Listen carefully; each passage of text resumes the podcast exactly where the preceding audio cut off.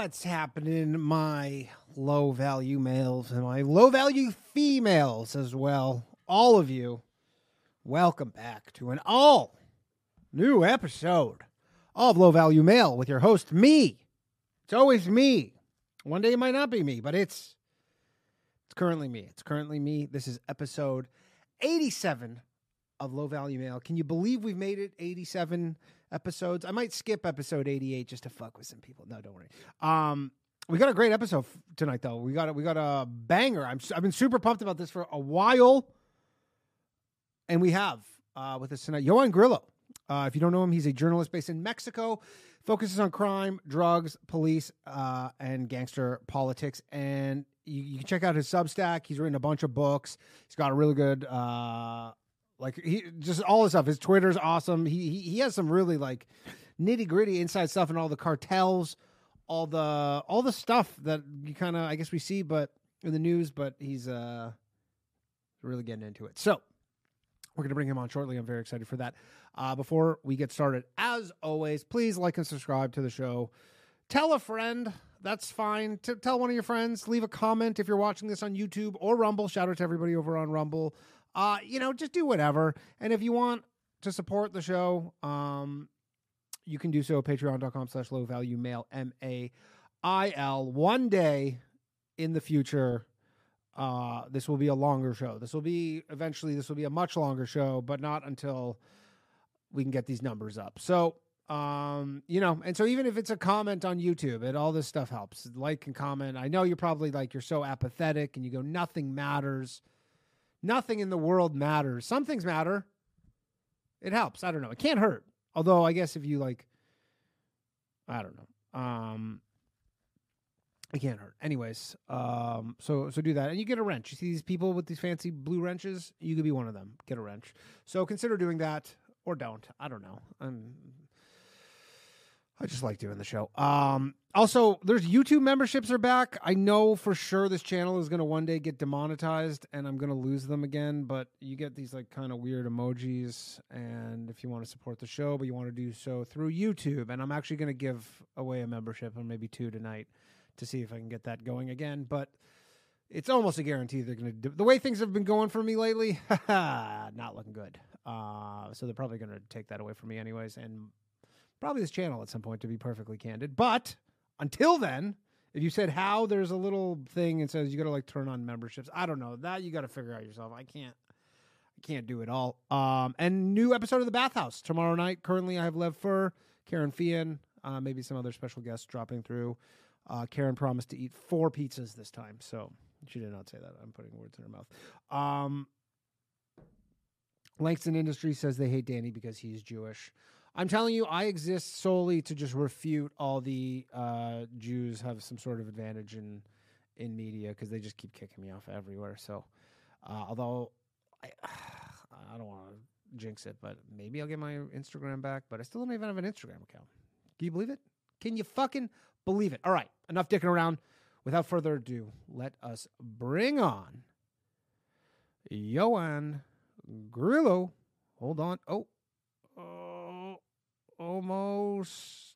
And hold on. I, yeah, there we go. Hey, Ioan, can you hear me? I can hear you fine. Yeah, yeah. Oh, fantastic. Welcome to the show. I'm very excited for this one. Uh, I've been following your Twitter for, I don't know, for, for some time now. Um, and you are a wild, you, you, you live a pretty, I don't know if your life is actually that wild, like, but you definitely uh, put yourself as a, you know, obviously, and you're like a real journalist. You're not like the TV journalists. Uh, well, yeah. I mean, there is some wild, surreal stuff that I've seen, uh, and sometimes it does seem like a movie. Uh, but like a lot of stuff, it can switch on and off. You know, like sometimes you have regular days and regular parts of stuff. Right. Just kind of going kind of crazy narco world and other crazy worlds, and it is genuinely surreal and nuts. So and just getting madder. Yeah, it's, it's crazy. It's crazy. And I mean, obviously, like, you know, I, I live in New York, but obviously a lot of people in America, you know, a lot of the drugs in this country that come in from the southern border. Everybody knows, you know, there's been countless movies, Hollywood movies done about like, you know, the TV show Narcos, all this stuff. So, uh, you're obviously from the UK. How, how did you wind up in uh, in Mexico? Yeah, so uh, um, I uh, dicked around to use the expression that uh, you just had there. Dicked around for a bit when uh, when I was uh, a bit younger. Finally, got myself together and wanted to get into being a journalist uh, around the turn of the millennium.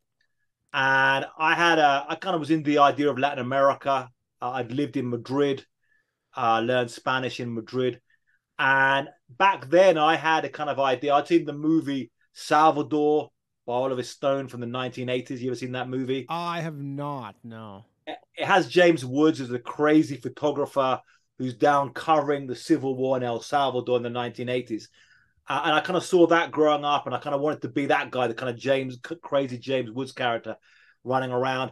Uh, and so I was kind of, uh, you know, thought maybe Latin America back then would be, you know, groups of guerrillas uh, fighting uh, government dictatorships. Um, and so I came to Mexico, one way ticket in a backpack, year 2000, 23 years ago now. I've been here 23 years in Mexico. Arrived here with the idea of being here a couple of years. Got a job at an English language newspaper, which was an option back then to get into journalism, which doesn't exist really much anymore. And started writing stories, earning like 600 bucks a month um, uh, you know, living in Mexico City, running around on on on the on the buses, micro buses, and and just going out and getting stories and writing them for this English language paper, and and, and it kind of went downhill from there. Okay, and so and were you always covering like? Is it just kind of natural that you just from covering the news there that you wind up covering this stuff, or were you specifically like? Because they're like the narcos, they're powerful, right? Like they have militaries, like they're they're huge organizations. They're not like uh this, this small little thing, right? Yeah. So when I came out, I, I had more of an idea. You know, I didn't really think about I want to cover gangsters. I want to cover cartels. Um, I had more. I don't know. I had say a dream of running around with a guerrilla group who was like uh, in camos fighting the government. So I kind of I kind of like the idea of adventurous journalism, but not particularly the drug cartels. I arrived here. I realized that era of like the 20th century, um, kind of left right Che Guevara war had finished, and this new narco war, a weird little thing that, stri- that strikes me. The most famous figure in Latin America, perhaps in the 20th century, was Che Guevara. Yeah. C H E, then Guevara. The most famous in the 21st century could well be Chapo Guzman. Right. Again, C H G U. I mean, maybe these little coincidences. Yeah, yeah, yeah. yeah. Oh, sure, uh, sure, sure. but like, but it's funny how uh, names can grab attention and this kind of stuff can become very, very popular. But I kind of realized uh, in this turn of the millennium that this old kind of wars had finished, these new things were happening, and, and really it was a new kind of war starting. Now, initially, when I was at this newspaper, I actually did start right away on the crime beat. Now, one reason was I grew up in England uh, near a city called Brighton, 1980s, early 1990s, with a lot of drugs around. A lot of, you know, I knew four young men, uh, uh, or, or, or you know, teenagers or young men who died of heroin overdoses back then. Okay. Uh, you know, a lot of different kind of drugs growing up. So when I came here and I suddenly saw this kind of big drug trafficking stuff around me, I became very interested, and this kind of link between uh, drug um, consumption, drug use, drug culture, and drug trafficking and drug production. Uh, and then early on, I started, you know, I started hooking up, phoning up uh, like these this big kind of you know, old narco journalist in Mexico who survived being shot four times. Um, and was kind of already really on the case and started communicating and became fascinating. It seemed like a riddle, this story to solve. Like, who are these guys? Who are these narcos? Yeah. Um, how come nobody ever sees them? Now, then in the time that I started doing, I then got a job for the Houston Chronicle in Houston, Texas as a super stringer. It was called back then, where you, you know, I sent them stories and started getting some decent money then, and, and was basically working full time for them, but not with uh, health benefits and that kind of thing. Yeah, okay. And, from, uh, from Mexico though. From Mexico, yeah. Uh, and they would, you know, they, they would say that they would describe their reader as being Bubba, the typical Texan was Yeah. Bubba. So oh, Bubba doesn't like that. Oh, Bubba likes that.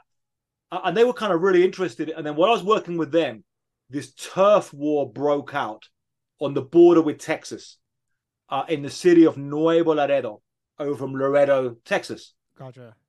Uh, and they, this was got 2004.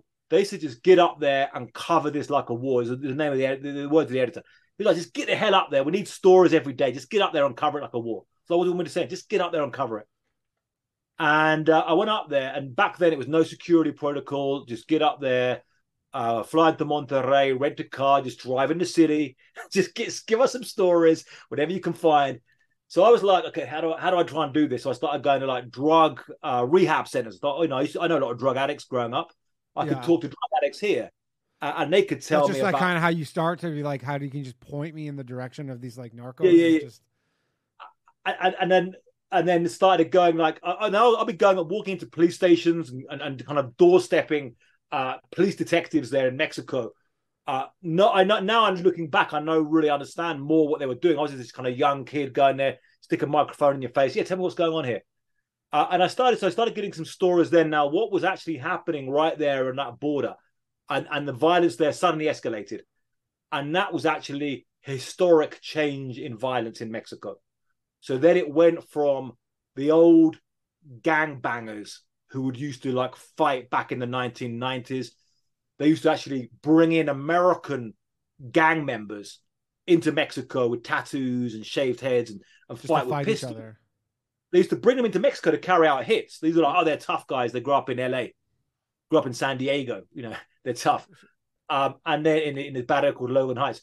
But then what happened in the 2000s, what I was covering is this cartel said, okay, look, fuck those guys. Let's get in guys from the Mexican army to work for us. So they recruited a bunch of guys from the Mexican military, special forces, who've been trained by the United States um, in anti-insurgency tactics, and brought them in. And these guys were like, okay, uh, no, no pistols. It's going to be AK-47s, AR-15s, bulletproof jackets, radios, metal helmets, and we just we're just going to wipe out, basically. Wipe out, yeah. So when I was there covering this, like I didn't really, you know, I was covering a historic moment, but you don't know it's historic at a time. There was these gangbangers coming, and these these guys just like wipe them out and then pile up their bodies and leave a note saying, "Mándanos más pendejos como esto," which is like send us more uh, idiots like this. use a polite translation, and we'll kill them. Um, and then it escalated because then the other cartels goes, "All oh, right, if those guys have got military guys, then we'll get them." So then I got and to the year. know, what was the first organization to get the military guys? Like, like uh, so it was the, it was it was the Gulf Cartel. They called it the oh. Gulf Cartel, um, under a guy called Osiel Cardenas. Okay, based out of Matamoros, and the, then they were called the Zetas. Yeah, uh, was the name of, of the, yeah, the Zetas was the name of this group of like military guys, paramilitary guys. Oh, okay. And did that give them like a huge kind of advantage to be the first to do that?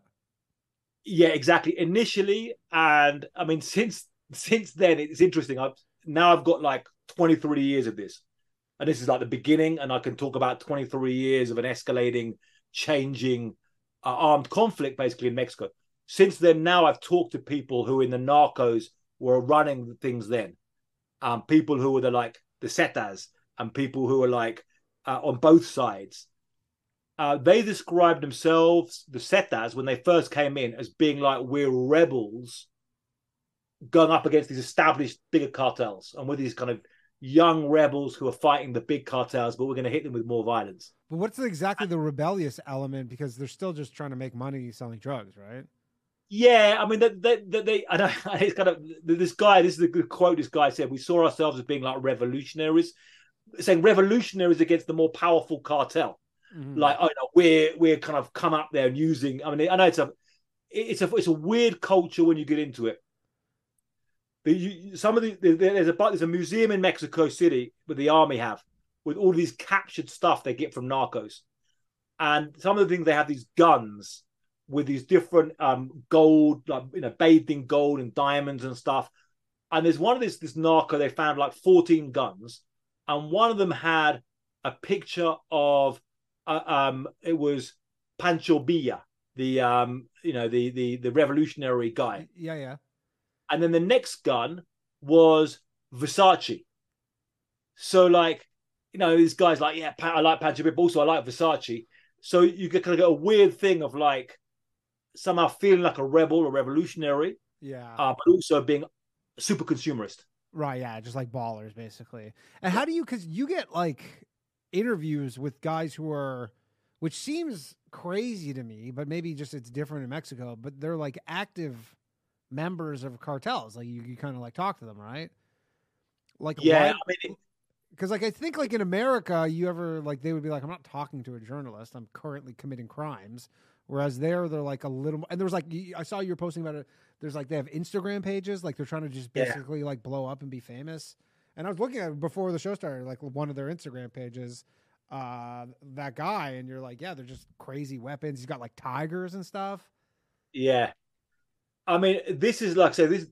This now, this, them use they- they've been using like media and propaganda stuff for some years, but more recently we've got like, when now we're dealing with a new generation of guys. So like, you know, at the beginning, you know, I go back twenty years ago, twenty three years ago, there was like old guys that kind of were older than than, than I was at the time, and um, you know, these old wizard narcos who grew up in the mountains and come down with sandals and started these cartels. And now we've got them. Then they had a new generation. They kind of call them the juniors, and now we've got the new generation. You know, like like, uh, um, and these so these are people they come up. So these people now. This guy we had an interview. I published an interview today on my Substack that my colleague uh, conducted the interview, and it was with a, a narco who, whose nickname is El Plaga or the Plague and he says that's because he leaves nobody alive like a plague now he was 24 years old so he you know somebody who was like born in 99 you know uh, real kind of a maybe a, an older generation z generation Yeah. z and They're 20, Who up- 2000.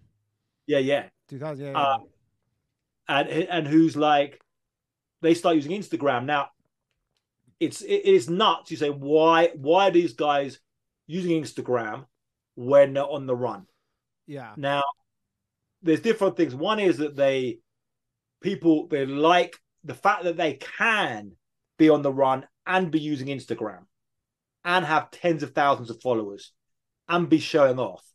That shows even more power Right. like the government's not even arresting me. Here, I've got 64,000 followers on Instagram and I'm showing off my guns and my my pet monkey. They, they even had a Yeah, I saw pet- though. Yeah, they, that that's like a big thing now. Is they have pet monkeys? That's just like It's a status. Well, they had the second one. tigers.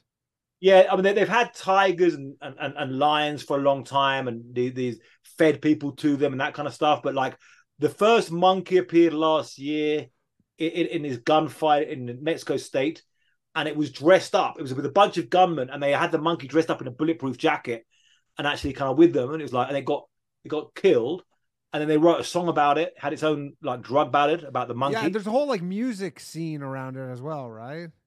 well, so ma- massive, massive, Massive. Yeah. it's not. So, uh, so, so the Instagram thing, yeah. I mean, the, I mean, the music is again, this goes back a long time, and it and it keeps changing. Um, they pay they pay people to write songs about them.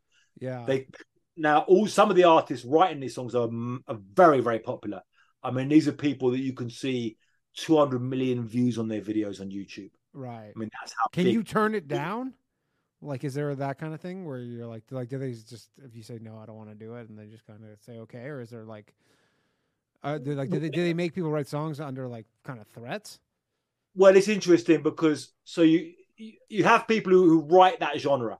They often that genre of drug ballads. They might do love songs as well, but they have they dedicated to that song of drug. So once they're into that genre, they kind of need to understand it. Now, I talked to one, I interviewed one um, musician, one singer um, in in LA, um, and he described to me how one of the very big drug lords, a guy called El Mencho, who's one of the biggest drug lords in Mexico, uh, contacted him through through a uh, an intermediary and said, uh, "I want how much do you charge for a drug ballad?" They call them corridos, yeah. And he said, "Well, it's kind of like once you get that kind of, it's kind of hard to you can't really say no."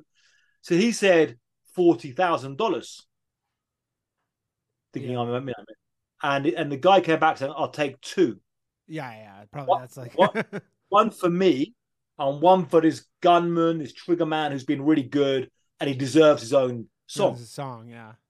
So this guy wrote the songs, and he said the drug lord himself sent him the kind of lyrics that he wanted, and he said he looked at them, and they, you know, they, they had to had to kind of help them a bit, make them a bit more poetic, and make them rhyme and stuff. hmm Um, and then you know these, and then he, he did them, and uh, and but then you see some bigger name bands um, who have got you know songs, you know people who are very high on Spotify right now, you know real big artists. But this artist I'm talking about was a guy. He was one, not one of the biggest ones, and he'd have videos on YouTube with like 50 million views. Wow.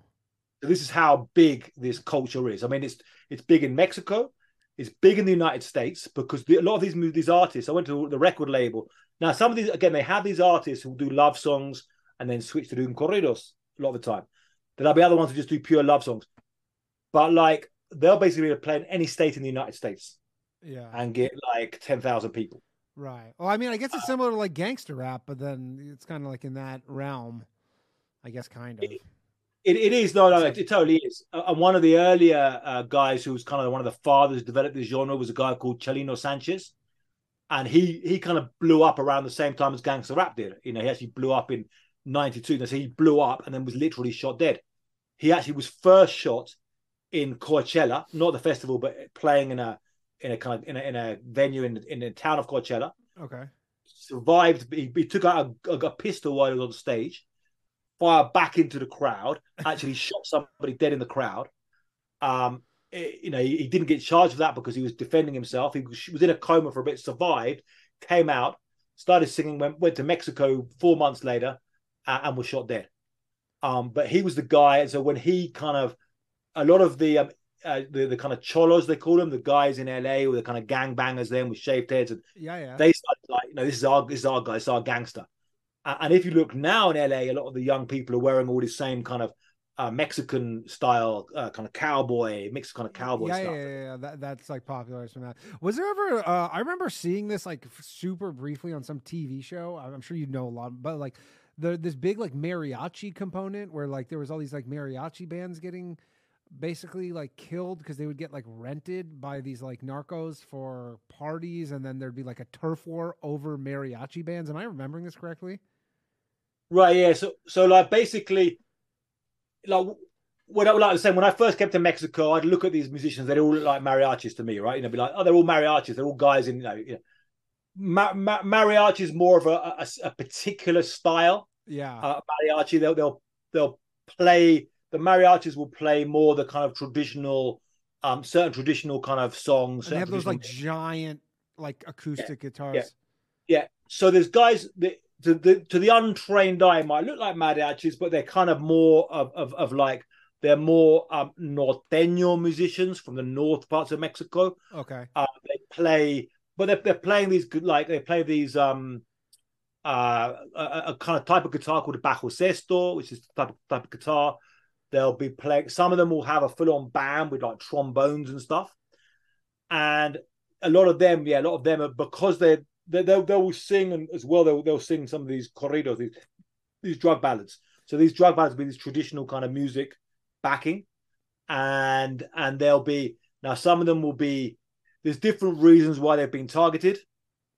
Sometimes it might be because they're associated with a particular cartel or a particular gangster or set of gangsters but like they're for hire right because i remember in mexico city there's like this tequila museum thing you know what I'm talking about?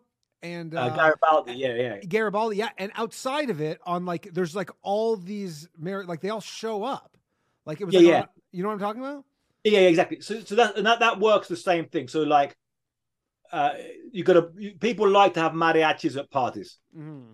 or, or, or, music at parties, live music. So you could bring in mariachis, you could bring in a banda, or you could bring in a grupo norteño, or a conjunto norteño. You could bring in different like different groups to these places. So Garibaldi is very traditional.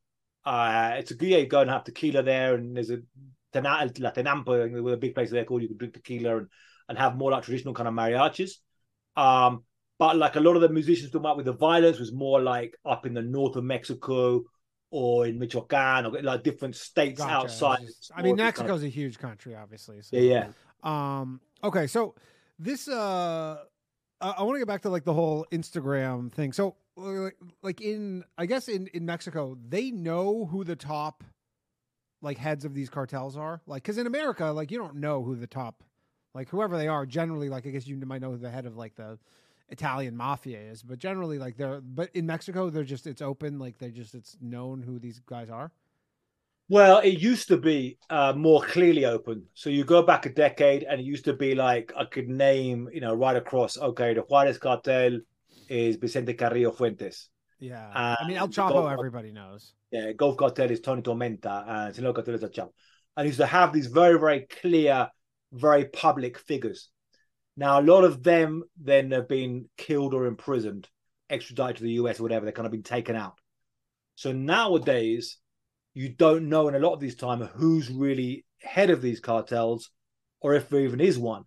So right now, for example, a lot of the big cities, the you know, Ciudad Juarez, very, very big city over the border from El Paso. You don't really know who the, the head of that is right now. There's some names that just get thrown out. You don't really know. Um, and now the, the problem is when you don't have these clear leaders, because now maybe to stand up, there, there are still some very big leaders like this guy El Mencho I mentioned, the sons of El Chapo, Los Chapitos. And a that big elementary, player. he's young, right? No, no, he, uh, El Mencho's not young. He's like an old guy. Oh, like okay. I'm thinking of some. I'm like- thinking of uh. There's a guy called El Mayo who's still very powerful. He's 75 years old, been like trafficking for over half a century. And how do they uh, avoid? uh Like how how do is it just strictly just corruption? Like how do they avoid? uh Well, yeah, I mean, there's talk about there's the rumors about him. I mean, there's this guy El Mayo has been trafficking for over 50 years and hasn't spent a day in prison. That's crazy. Normally, like they all, you know, at some point have some sort of run in where you go, they even if it's like brief. So, so the the rumors people say with this guy El Mayo is he has a deal with the CIA. Now, I can get We're gonna get to into that shortly because I've, I've Yeah, yeah, really get that. into the CIA thing because a whole bunch of stuff there. But like, either way, he's made deals and and he's managed to stay stay out of prison. And so, and that's the rumor in Mexico is that he, he has a deal with the CIA. Yeah, there are a lot of people who say, "Oh, no, no." there- There is you say you can go into certain links that you can find right. the And whole so- CIA. Yeah, and so obviously, because so uh, we had a question uh, from David in the chat about um, fentanyl, basically, because that's obviously a big issue. I think what I saw you say is that uh, they they obviously they manufacture and import fentanyl. The, the cartels is that their new thing? Is that above cocaine? Yeah, uh, yeah. So basically, um, there's been a shift, um, a revolution in the drug thing in the last few years from the plant-based drugs to synthetic drugs. So cocaine to crystal meth, Yeah, And heroin to fentanyl. and that's purely just profit motives, nothing It- else. it- it- it's profit driven, and you know there, there- there's because you have you you start putting pressure on like um you know you, you're you're having so making heroin you grow you have you have guys in the mountains growing the opium and then the military can go in there can spray the opium or can go and rip up the fields then also you have to wait for harvests and stuff and then it, then you come down there make that into a paste and you make it you come down you Yeah, make it it's into like a huge process versus. but then with fentanyl, you know, stuff coming out of a lab, it's like very, very cheap to make. So I would say driven by profit. Now, I mean, I, is there some ulterior thing happening? Because fentanyl is so destructive. I mean, one thing that the, you know, you get the kind of crazy um hard line, you know, maybe get some hard people say, oh, no, it's all a big plot by China and the cartels to kill us. But then you look into this, you go, well, I mean, this stuff is pretty, da- it's pretty dangerous. And why are the Chinese? What are the Chinese doing about this? You know, you start to investigate this, and you find things that doesn't doesn't quite add up. So, Yeah. But, like, so, so what are your what are your personal? Because you probably have looked into this more than I guess. well, so, so what you get now is for, for a while the Chinese were just the fentanyl was being made in China and just being taken into Mexico and then taken to the United States. Yeah. under pressure from Trump, actually, they stopped. China stopped making fentanyl, but then it makes the precursors. So it makes the precursors. They bring them into Mexico. They take them into the US. Now it just keeps on going up and up. The levels just keep on going up. Yeah. Uh, And is that uh, like uh, a, Ch- is that like a Chinese mob or that or like you know or, like who in A lot of China is Chinese, it seems to be pharmaceutical companies, and I, and I, I don't know enough, or I haven't got deep enough into China yeah so I'm based here. But I do you do see things like, for example, there was a sting recently where the DEA arranged like set up a fake. We want to buy some ingredients. We want to make fentanyl, and and this guy was like, great. Uh, you know, it was like was actually a, you know we did great. Yeah, we we can help you make the fentanyl if you like. yeah, we've got loads of people in Mexico and making fentanyl, and it was like a legitimate, supposedly pharmaceutical company. And they said, okay, great, and they paid, sent the money by Bitcoin, and the drug, uh, the, the the precursor was sent in, and they grabbed it.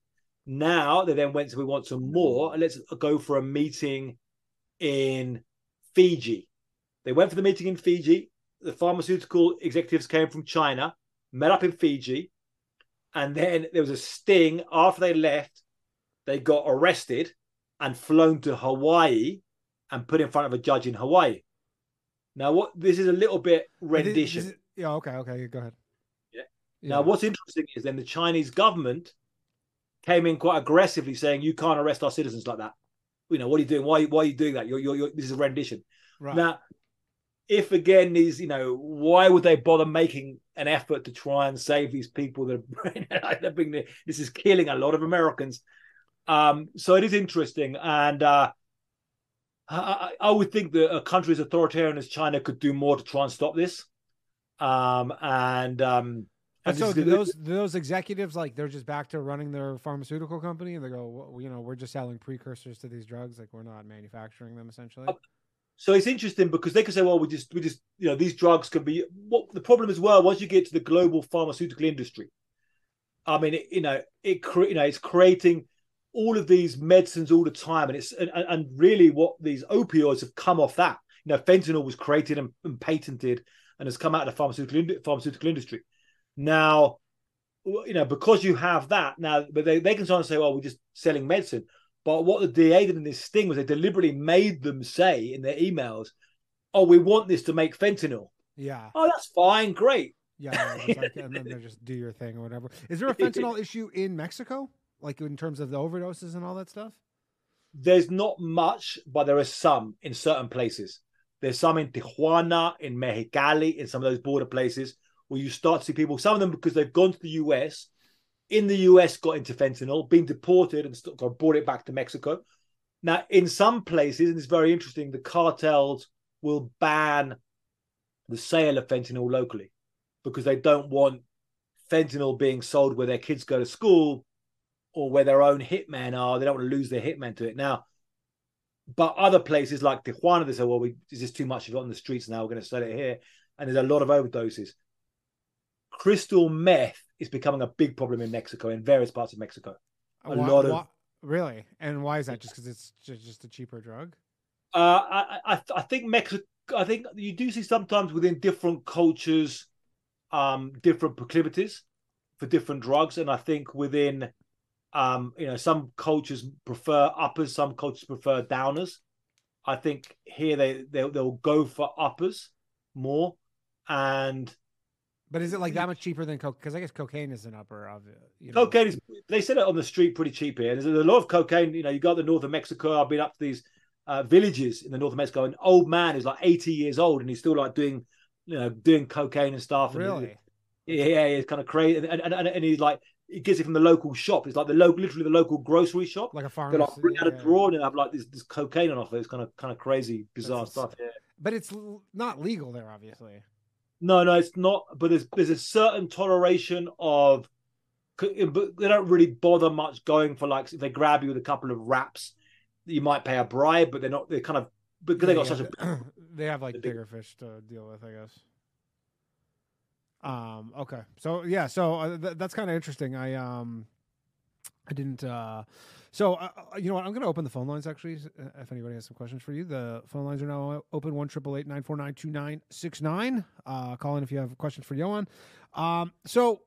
The, is there a big issue or like did the cartels worry about what's going on with the southern border is that like do they worry that you know that might kind of like if it gets too bad and uh, not too bad but like they're going to seal it up and that'll cause some issues for them or do they not even care about what's going on on the border because they have all their like they get their drugs in other ways I mean, they've been extremely adept, uh, extremely good and effective at getting through the border.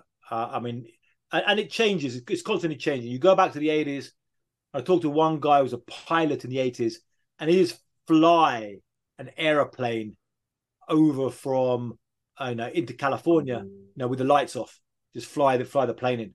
Yeah. Uh, so going back in those days, it was like there was like um, you know very little defense. Then they make defenses, they make walls, they'll find they're finding ways in. Uh, I mean, they've got these, some of these like giant catapults, just like literally throwing these packages over the wall. Um, tunnels, obviously, everyone knows about. You get you know Right. tu- you know areas of tunnels, which like you know It's just, it's just like kind of the ultimate cat and mouse game. It's like they. Yeah. Exactly. Now, now I don't want to say that. When one thing, you know, you look at the drug thing. You know, is it impossible to stop? It's very hard. The countries that have succeeded, I think, in fighting either drug trafficking or organized crime, tend to be very authoritarian countries. To Yeah. be fair, and I don't say this because it's uh, something I like, but like uh, some of the, the Taliban have suddenly been really effective at getting rid of heroin Sure. while we, you know, the the West, US, America, you know, US and, and the UK and stuff, ran Afghanistan, they were trafficking shitloads of heroin. And now we're out of there. There's no, you know, heroin's not coming out, uh, and they're, um, you know, they're really clamped down. So sometimes, you know, Mussolini was very effective at, at fighting the the mafia, and uh, you know, you know, suddenly after Mussolini was taken down, you know, a lot of the mafia came back. So often it's very authoritarian countries right. and, and I don't know, like it's now, just like a trade off that you kind of people. Don't yeah, yeah. make, I- mean, right now in the US, but the, but the thing is with with the fentanyl deaths in the US right now, when you have in a 12 month period, they keep on going up, and the last latest numbers is over 110,000 in a 12 month period. Period. Yeah. You know, this is an unprecedented Yeah. It's crazy. overdose. In the it's United more States. the craziness is that it's the contamination of like it's one thing when people were like you know oh some like uh, not um, you know uh diminish it or anything but if like a heroin user dies of a heroin overdose or a fentanyl overdose people are like understandable but then when it starts getting mixed in other drugs you're just like okay so you know obviously america is a big drug taking culture and people are dying from it like you know like often Yeah, yeah. You know, it's scary. I, I, I don't know if this is true. I heard a thing that someone was saying that they, they tested L, a tab of LSD, and LSD had like was contaminated with. with that's crazy. Like those two things should never. Yeah. I mean, it doesn't surprise me. I was trying to figure this out and talk to people like, why do they have, um, why do they put fentanyl in this stuff? I mean, you're, you're killing your users. You know, Yeah. do you really want to mess them up?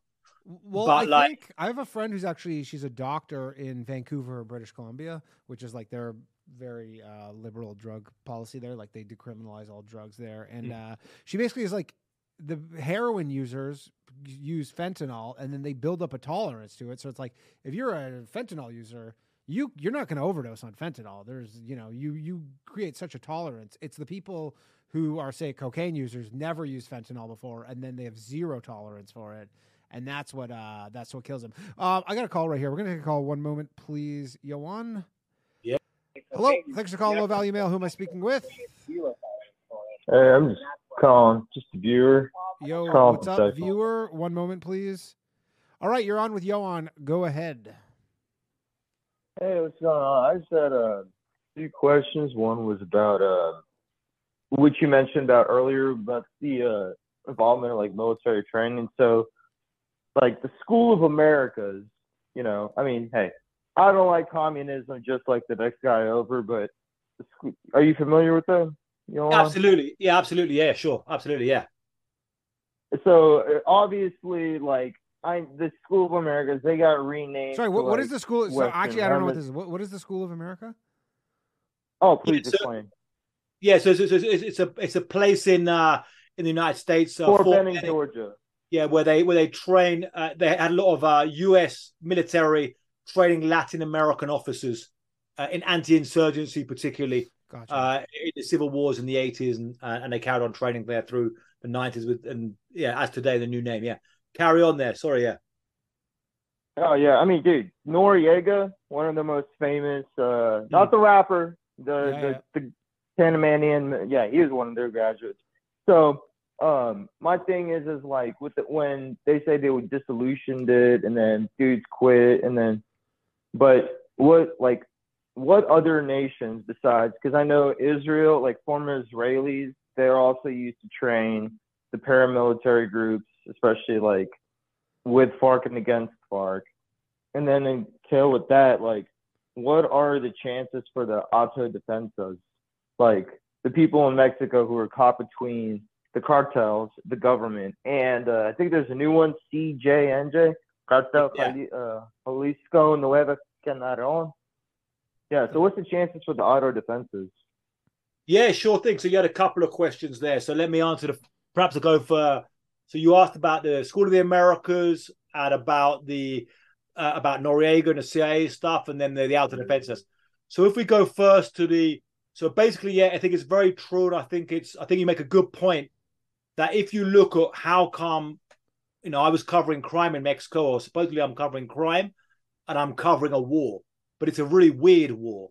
Um, sometimes these guys can put you know, there's been battles with like 2,000 federal police against 500 cartel gunmen, or there's been battles with, you know, one of them with was 700 to 800 cartel guys against 350 soldiers, and then the, the government ended up, you know, backing off.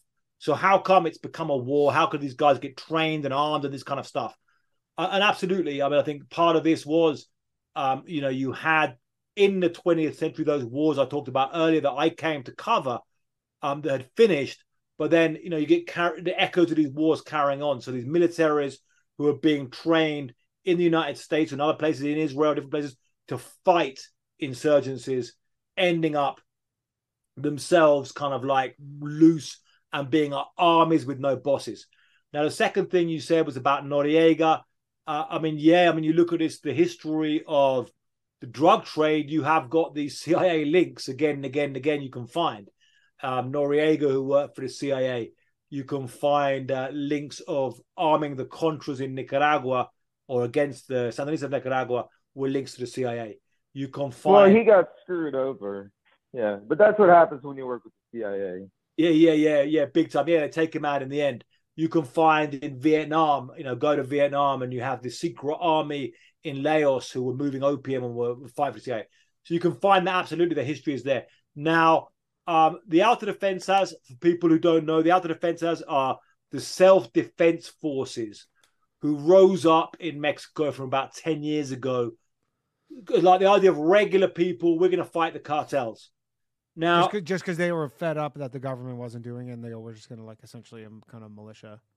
Exactly, exactly. Now the thing about the cartels was the cartels are now not just trafficking drugs. The cartels are like, okay, we, we're trafficking drugs. We've got a bunch of guns. We've got a bunch of money. We can also steal oil from the government, and we can make a billion dollars doing that.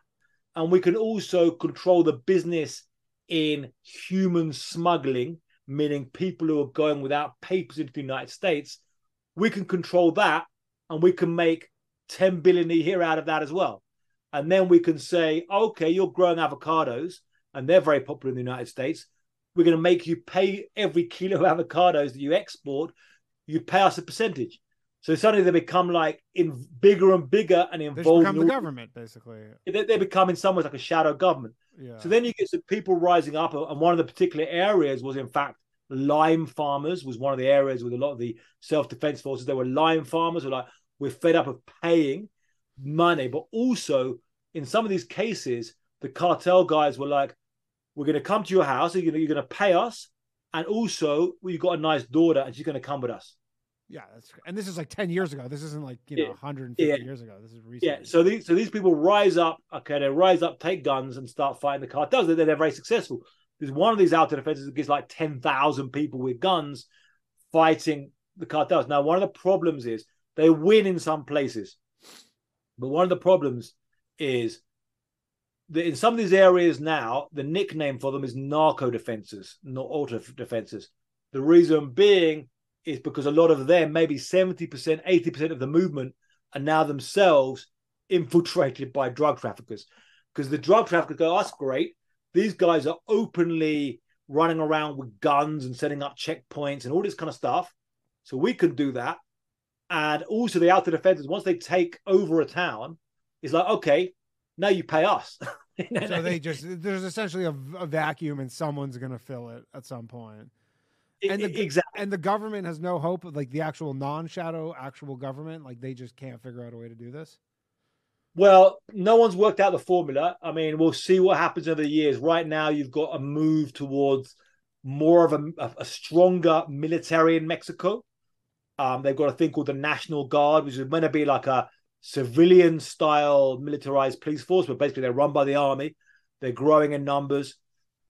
But still, well, one thing is they're still corrupt as well. I mean, the military guys are also corrupt. Um, and um, did my video go there? No, I still see. Yeah. And as someone living in Texas, like, Yeah. I mean, dude, yeah, I, dude, I'm very like I grew up in Houston. Like right now, I live in Austin, but no, I'm like I grew up in in Houston, so like I can I can always like I grew to know how to spot like adjacent activities with all this. But as an American, and I love corridos music, like the Mhm. narco corridos. You guys are like, I mean, dude, I, you hear that stuff. Bla- like all my neighbors are just Mexican construction workers. They just blast it till like two in the morning, and I got no complaint. You know, it's better than other music that could be blasted in the morning. But as an American who likes corrido music and narco corridos, who loves avocados, who loves limes, and I guess I also do like uh, some of the um, narcotic substances you know they produce. yeah. Not gonna name which ones. And like, what like should I feel bad? And also, why is Instagram pushing like narcos content on me? Where like Danny, Danny's getting kicked off Instagram, but I still keep getting videos of Mexican kicked poppy off just for comedy. But are you looking at the Narcos Corrido stuff and then they th- they go, we think you Dude, it's the music. It's just all those cartel videos where they're rolling around with machine guns and body armor and pet tigers and cheetahs and all that stuff. yeah. It's like, uh, this is a I mean, it's kinda like it's- it's, you know- dangerous, but it's the music. I just want to hear the music. That's yeah, it- yeah. It makes good content. I don't know. Yeah, I mean, look, uh, it, uh, it's a great point. It's crazy that you know Danny can't get on Instagram, and this guy we interviewed, El Plaga, has got like sixty-four thousand Instagram followers, and it's like buzzing away. Um, you know, guys is delivering, uh, helping with the with the fentanyl killing Americans. Uh, it is nuts. It is nuts, and I, I, I can't I don't understand. There's some weird things happening. I don't honestly know about your question about you know should we feel bad. Um, I I don't know, and, and I, I don't I don't really like say to people, you know, I never I never wrote columns saying you know feel bad for taking drugs because you know I grew up around drug taking culture. I understand you're not going to persuade people in like um you know in in I don't know Vermont or or in uh, Connecticut or in whatever taking drugs to say uh, or or in England or whatever. I mean people just think about their environment. Well, I- I'm I not. ju- I, I don't think I'm ever gonna. I'm not. I don't think I'm ever gonna feel bad about it because the thing with Yeah. drugs, my opinion, opinion on is like if you're gonna partake in the lifestyle of narcotics, just go ahead and suffer like the normal consequences, like money or decline in relationships or decline in health. Like you shouldn't be thrown in a cage because you have narcotics. yeah, you, for sure. you should suffer. You should just suffer the natural consequences. But What, what, what I would say is Right. this, what I would say is this: like I, would say that the US should be concerned about cartel violence and cartels building up in like 10, 20 years, from what I've seen here. And I do think, I mean, on my views, I'd say my so just some thoughts have changed. Uh, I mean, like when I grew up, I would say I was kind of I consider myself anti-police or whatever um, because you know I wasn't living in a super high crime um, area. But now, when you see when violence is terrible, and when people, when you see people really like regular people really suffering, the thing about Mexico is this violence doesn't only hurt the bad guys. You've got like you know, you know, I interviewed a woman whose son was dragged away, eighteen year old son who was a student at you know university, dragged away in front of her by a bunch of guys with guns you know, really for being in the wrong place at the wrong time. And, and that kind of violence, I'd say US should be worried about how that violence would come up. And I, I guess I guess sometimes, I mean, like the US kind of US law enforcement has kind of had over the years an idea, okay, we're going to take out the most violent criminals and we're going to take out serious organized crime. They kind of had that um, in a way, you know, like hit the mafia, hit serious organized crime, hit violent criminals. Now, if they, they need to keep that up, I believe, with the cartels. If not, America could also see some more, a lot worse violence than it has seen. Does America attempt to intervene Oh, in- but why- in any way? Sorry. Like, do they attempt to like kind uh, of, gonna- no, go uh, you, you know what I mean? Just like trying and influence Mexican Like Yeah, Mexico yeah, In I terms mean- of like, hey, Yeah. what's going on down there? Yeah, there- there- there's been a back and forth uh, over this for years. Uh, I mean, you know, the United States funded the Mexican military, uh, gave the Mexican military a lot of gadgets. Uh, it was funny. I interviewed the, the Mexican president, former Mexican president, over this, and he said when he sat down with George W. Bush when he was president, and they created a thing called the Merida Initiative um, in the city of Merida, and Calderon, the president of Mexico, he said to George Bush, uh, "I think the Americans need to support us fighting this problem because you guys buy all the drugs." Yeah. And George Is W. Bush. still Lorena Castillo? What was that? Is Yeah, this- yeah, yeah. What is it? Lorena? Yeah, I'm, I'm, I'm familiar with him. I'm familiar with him. Yeah, yeah, yeah, sure, yeah. But anyway, just to say this, to finish this this quick anecdote. Oh. So then, uh, so George, he said to George W. Bush, um, George W. Bush said, said to him, "Okay, um, fine. What do you need?" And the president of Mexico said, "Have you seen the TV series 24?" And Bush said, "Yeah, I've seen that." And he said, "I want all of the gadgets in that series." Really? Good show. Yeah. so, so bring, so That yeah. Sorry. Operation Fast and Furious was. Yeah. I mean, it wasn't that, but that's just like And is it super well, easy well, to get How did for like the narcos and stuff? Because where do they get all their weapons from? Yeah, Like, yeah. Are they So, just so, smuggling them down from the U.S.? Yeah, so the caller just uh sorry, what's your name? Uh to the caller. Uh, we've never got his name. He, he Yeah. calls in from time to time. We don't. We don't know. We just call him the unknown one. Tex Tex Tex. Tex. Yeah. The- Uh Tex. So Tex, um you you bought Tex bought up Fast and Furious. And um Fast and Furious was an operation where uh the ATF, you know, the Bureau of Alcohol, Tobacco, Firearms and Explosives, were following gun traffickers, bringing guns from Phoenix, Arizona, down to Mexico. Now they were actually watching them, and they watched like two thousand firearms be taken down, and didn't do anything, and so it became like a big uh, kind of idea. Now, what they were they, were they deliberately arming the cartels? I actually looked at the investigation quite hard. I interviewed confidential informants, you know, uh, and and various people involved in this, and I do believe it was a, a massive screw up rather than actually deliberate attempt. But basically, the firearms is a large amount of coming from the United States. Yeah. Um, I mean, the thing is, they ha- they have people in the United States. They go and buy um, with a, like straw buyers, where they pay somebody with a clean record to go and buy guns, or they go and use uh, they go and buy from private sales or find scams, and they move guns down here. Now, there are some other sources of weapons because they also have RPG sevens and and big yeah, weapons. like real military stuff, right?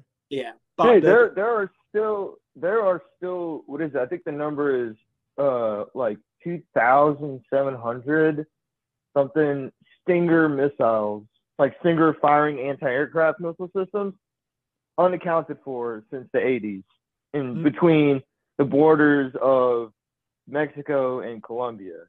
Like Mm.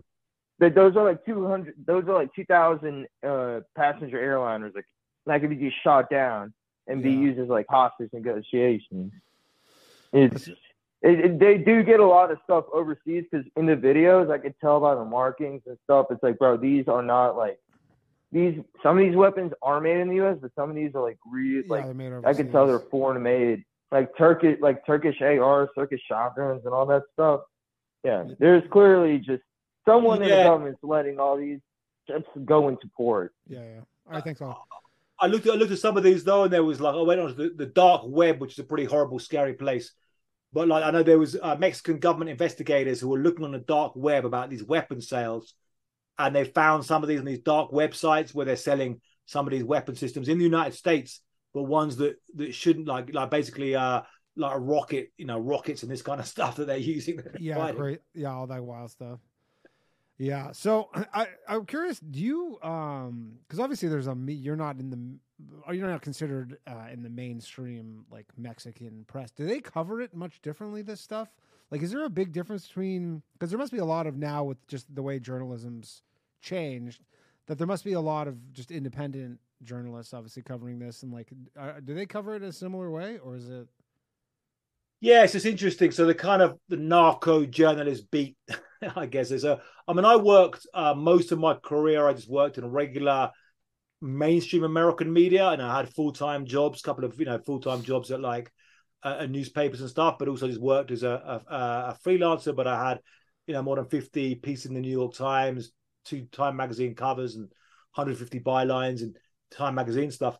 Um, now I do more independent reporting because I kind of um uh tired of you know the, the, things have changed and stuff. Yeah, and I, and I things like, have changed obviously a lot, but but so- obviously like the because the mainstream press must exist. I don't know if they have a similar issue in Mexico that they do, like you know. In so, so Mexican Mexican journalist environment's different. So with, with you know within Mexico, you've got um one um like investigative news magazine called Proceso, um and they they they covered the the narco beat very hard over a lot of years. And they got some great reporters, so they've been hit very hard.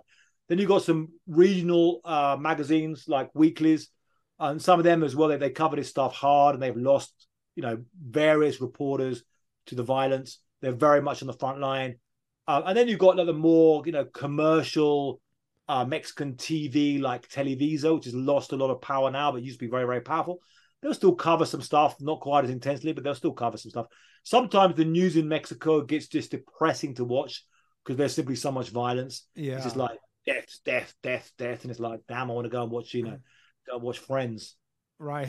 you just uh, don't really want to. Um, yeah, I, I always like kind of wondered that, uh, just how how that uh, works. So the cartels, like, because especially with the journalism stuff, because obviously they want to be covered, though, right? So like.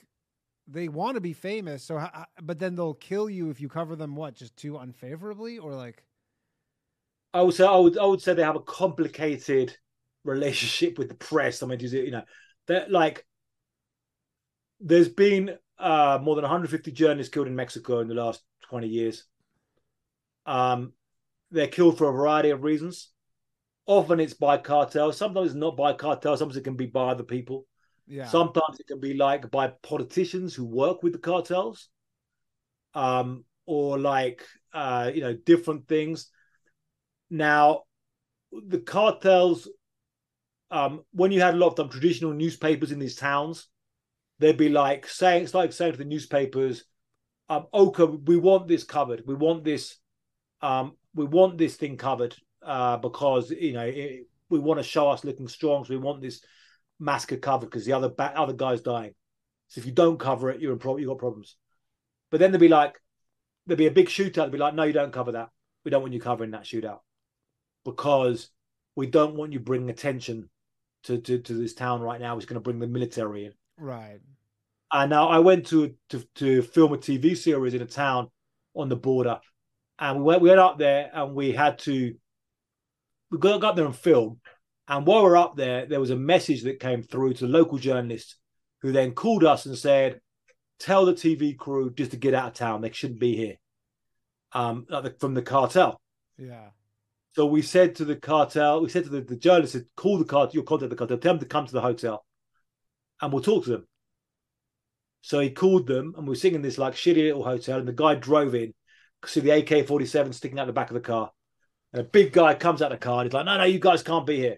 I'm like, oh, how you doing? Good to see you. You know, we just, oh, we come with respect. We just want to just like, you know, just want to just come and film this thing in the town, but we, we you know, we, we don't want to, we respect you guys. And the guy changed. It was like flipped. He was like, oh, look, okay, you guys can stay here. Yeah. Don't worry. Um, come back and we can talk about this. So you see how they run these towns. But then we went back there and tried to film with their permission, and it was a nightmare. The guy all the time they were like, and you know, oh, you can't film now. And then suddenly, oh, you got permission to film for like half. And a lot of the local journalists live under that kind of conditions with the cartels, basically on top of them, like telling them what they can print, what they can't print. So very, very hard conditions. Um, now there are also uh, Mexican national reporters who move around and do really, really good, brave stuff. Uh, and I feel, you know, what we can do is just try and cover this as much as we can. We've got to try and figure out the best way to cover this, but you've got to try and get this news out there. Right. And it's like is the main adversary to the cartels is it it's just the Mexican military? Like is I that- mean, like is this like a military issue essentially? Yeah, I mean, ad- adversary in a way because so you've got the Mexican law enforcement, you have you know Mexican local police, Mexican state police, Mexican federal police, and then military, and then Marines who are the elite. Um, now, the Marines can be the ones or the, or the military who can actually defeat some of these guys. Like local police, often they're like gone. You know, the Yeah. cartels are like come along, take away their guns. You know, they're gone.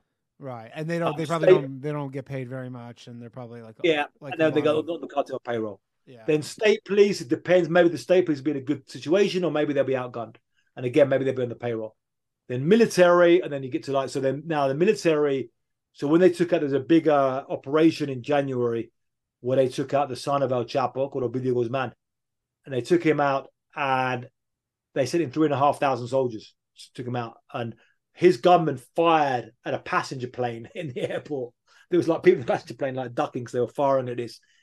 and they um, killed. They killed him, or they just arrested him. They just arrested him. They arrested him. They flew him to Mexico City. He got he got flown and extradited to the United States on September the fifteenth. And why are they always extradited to the United States? Is that just because that like once they get like incarcerated in the United States, like that's kind of it? They're not gonna. Well, the US, you know, wants these guys, a lot of the big drug traffickers, you know, it's part of the, basically the US uh, kind of operation is hammer, hammer, hammer, go after these guys, uh, bring them to the United States, imprison them. Um, I, I mean, I went to some of the trial of El Chapo in New York, yeah, in Brooklyn, Yeah, uh, which was a big show. It was bizarre to watch. You know, I went in there. You had El Chapo right there. You had his wife Emma Coronel, this beauty queen. Uh, she's the one who said that she didn't know that he was a criminal or whatever. Was she the she one? did. She just she be? Very. like- I mean, I talked to her at the trial, and she'd be like, very good at being kind of charming and beautiful, and not really saying much of real importance.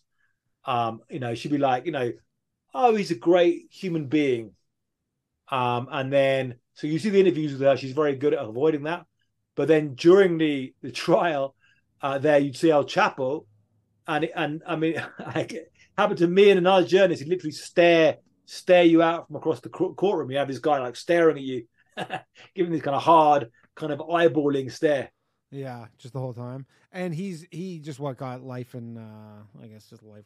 Yeah, he's, he's in the, su- supermax, so he's like uh, he's like locked. Yeah, he's locked up for, for does life. he There, yeah. does he do interviews or anything like or no? I mean, he's not. He, he has, he's not given. I mean, he, he, might even if he, he wanted to, and he, you know, what would he have to lose at this point? But he's, uh, you know, they, They wouldn't. The government keep him very locked down. He's just like. I mean, maybe you could try and uh, like uh, get in, you know, questions via a lawyer or something. But like, they keep him. They keep him very locked down. I mean, they, they're locked down like twenty three hours, and it's very be very hard to get access to get Yeah, contact with yeah. him. And who replaced like he he was the was he the top guy in uh Well, that's see that he was when they had this court case. They're like, oh, this is the, we got the biggest drug trafficker because he was the most infamous drug trafficker. yeah, definitely the most well known, no question. Yeah, yeah. I, I'd say him, Pablo Escobar, and Al Capone, Yeah. three most famous or infamous in the last hundred years. But with all of them, you wonder, are they really the biggest? Like Al Capone, you start talking to mafia guys and go, well, Al Capone was really famous, but then Lucky Luciano Yeah. was actually, you know, a more powerful figure. Um, or Arnold Rothstein, but you know. So with El Chapo, actually El Chapo became infamous, but this guy El Mayo I mentioned, who's never been in prison, was his partner, and maybe El Mayo was really bigger, was really a kind of senior partner. Um, now what happened with that cartel is El Chapo got taken out, so his four four of his sons, he's got many sons and daughters, but four of his sons became the Chapitos, the little Chapos, and they kind of took over one particular chunk of the Sinaloan empire. So it's kind of like a family business. It's like a yeah, like a lot of it's like family, like feudal stuff. I think sometimes you can imagine like medieval feudal lords, kind of like you know they'll they'll, they'll pass on to power to their sons, and then they'll have other knights out there who will swear loyalty to these guys. Yeah. Crazy. That's uh the whole thing's wild. Like I saw you on a different by the way, phone lines are open, everybody. Uh I saw you on a different uh I think on your podcast actually talking about how the cartels own rehab centers. Yeah, yeah, that's right. Yeah, and that's a weird one. That is. Yeah, there's just Uh, there's all these like little weird things about this stuff where you go, it's so bizarre. Uh Yeah. these- endlessly weird. Yeah, yeah. Like um they own rehabs. Now in some cases I, I, I never quite understand that, but some you know, it's like, yeah, some cases they have rehabs and they've got their own guys who are like become strung out on drugs. So we'll send them to our rehab. It, oh, it's just for their own. Gotcha. Sometimes also they can, but other people can go in there and they can also recruit because then they know in rehabs you've got like young, you know, young men. What was the, what's the name of your podcast again? The, Low, the- low the show? value male. Yeah, you've got young, low value males arriving, Yeah, in, the, yeah. arriving in rehab. Yeah, Great people to recruit. I mean, you know, obviously, low value, low value males looking for high value. right. Eh, resentment, Right. frustration and is a lot in the of drug and they're in the drug world and yeah, yeah. Recruit them in the cartel. Yeah, yeah. Bring and 'em you were in. like, and you had a thing you were saying there was like, you know, th- th- they get literally like fourteen year olds and stuff who are like to kill people and yeah, like, yeah. that So- whole so somebody- pipeline of it's just like it's because you would make it would make somewhat sense if they were you know already in the military, but you're like they get them when they're like kids. So, like, one thing is is like often the structures of this is you you you're you're bringing like 13, 14 year olds. They might first of all have the job as like halcon, which is like uh, lookout. So they might first get a job as a lookout, Yeah, but then quite, some of them quite quickly, you know, become, um, you know, hitmen at that age. And they become like there's one guy up in up in the in in Nuevo Laredo, you know, where I talked about where it all started, and he was a hitman, and he um, uh, like at 13 called Juan Pistolas, like Juan Juan Pistols, yeah, and he um um we became like a figure in these local rap songs that were kind of narco corridos, bit like in rap. And then he was shot, blow, he had his head blown off by the military when he just turned 17. Very tragic story. Apparently, you know, one report is that his parents were actually killed by the cartel that he ended up joining. So kind of like, yeah. So what one of the weird things though is, I mean, I'm when I talk about some of this death and destruction, I kind of talk about this real hyper bad side of Mexico, but then also you've got this kind of real nice side of Mexico. Like you've been in very Mexico. localized, right? Like, I like I don't want to, yeah, because I think some people think you're, you know, I, I went to Mexico City and you're like, this is none of this is there. Like, it seems like a lot of this, these turf wars are localized Well- to certain areas of certain states. Like, it can be localized, but also it can be mixed up. I wrote, I wrote, I wrote a, a piece about this, and I called it "The Paradox of Mexico's Drug War and Peace."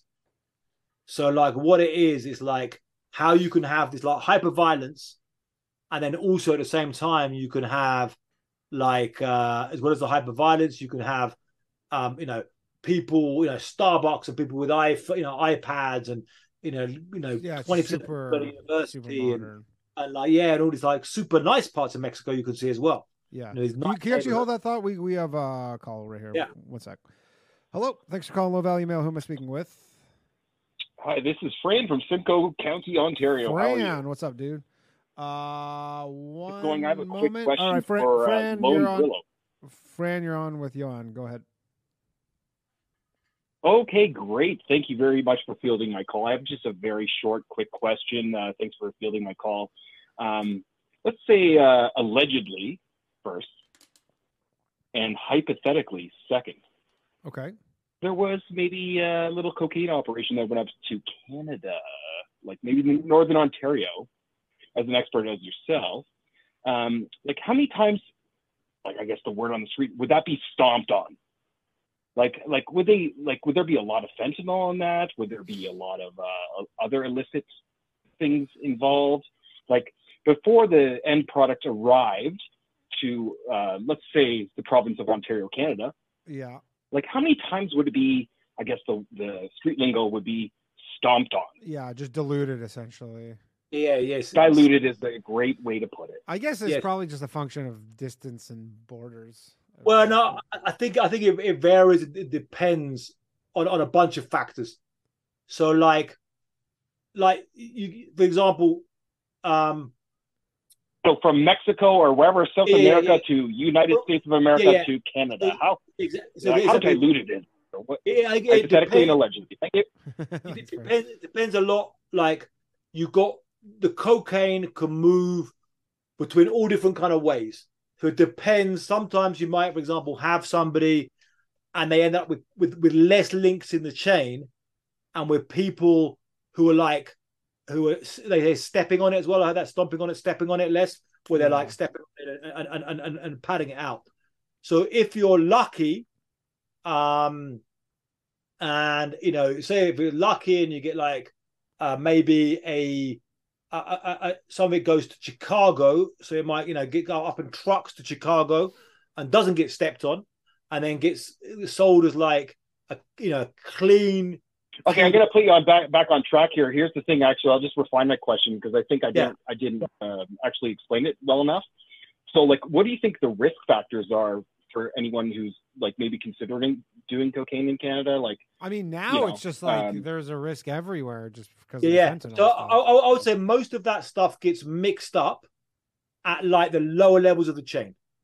So most of the time, often that when they're selling at the high levels of the cartel, they're selling these kind of clean yeah. kilo bricks. And then once it gets because they're, they're they're they're sealed, they're kind of sealed and they're and they're they're step, you know. So, so often the, the, the kilo bricks are pretty good. And then once it goes from kilo, once the kilo brick is broken up, then everyone just starts messing and cleaning this stuff up. And yeah, it's, you know, it's probably how Yeah. trustworthy is the person you're getting yeah. it from. So, so I, I- I would say now nowadays, I mean, nowadays there's kind, of, there's kind of a risk. Now, I, I um, I'd say there's kind of a risk everywhere in North America now. Now, it's kind of means how high is the risk? Um, it's hard to put a number on it, and and obviously, okay, like- so my last question, if I may. yeah, yeah, go ahead. Okay, great. Thank you. Um, so I appreciate it and um, appreciate low value mail.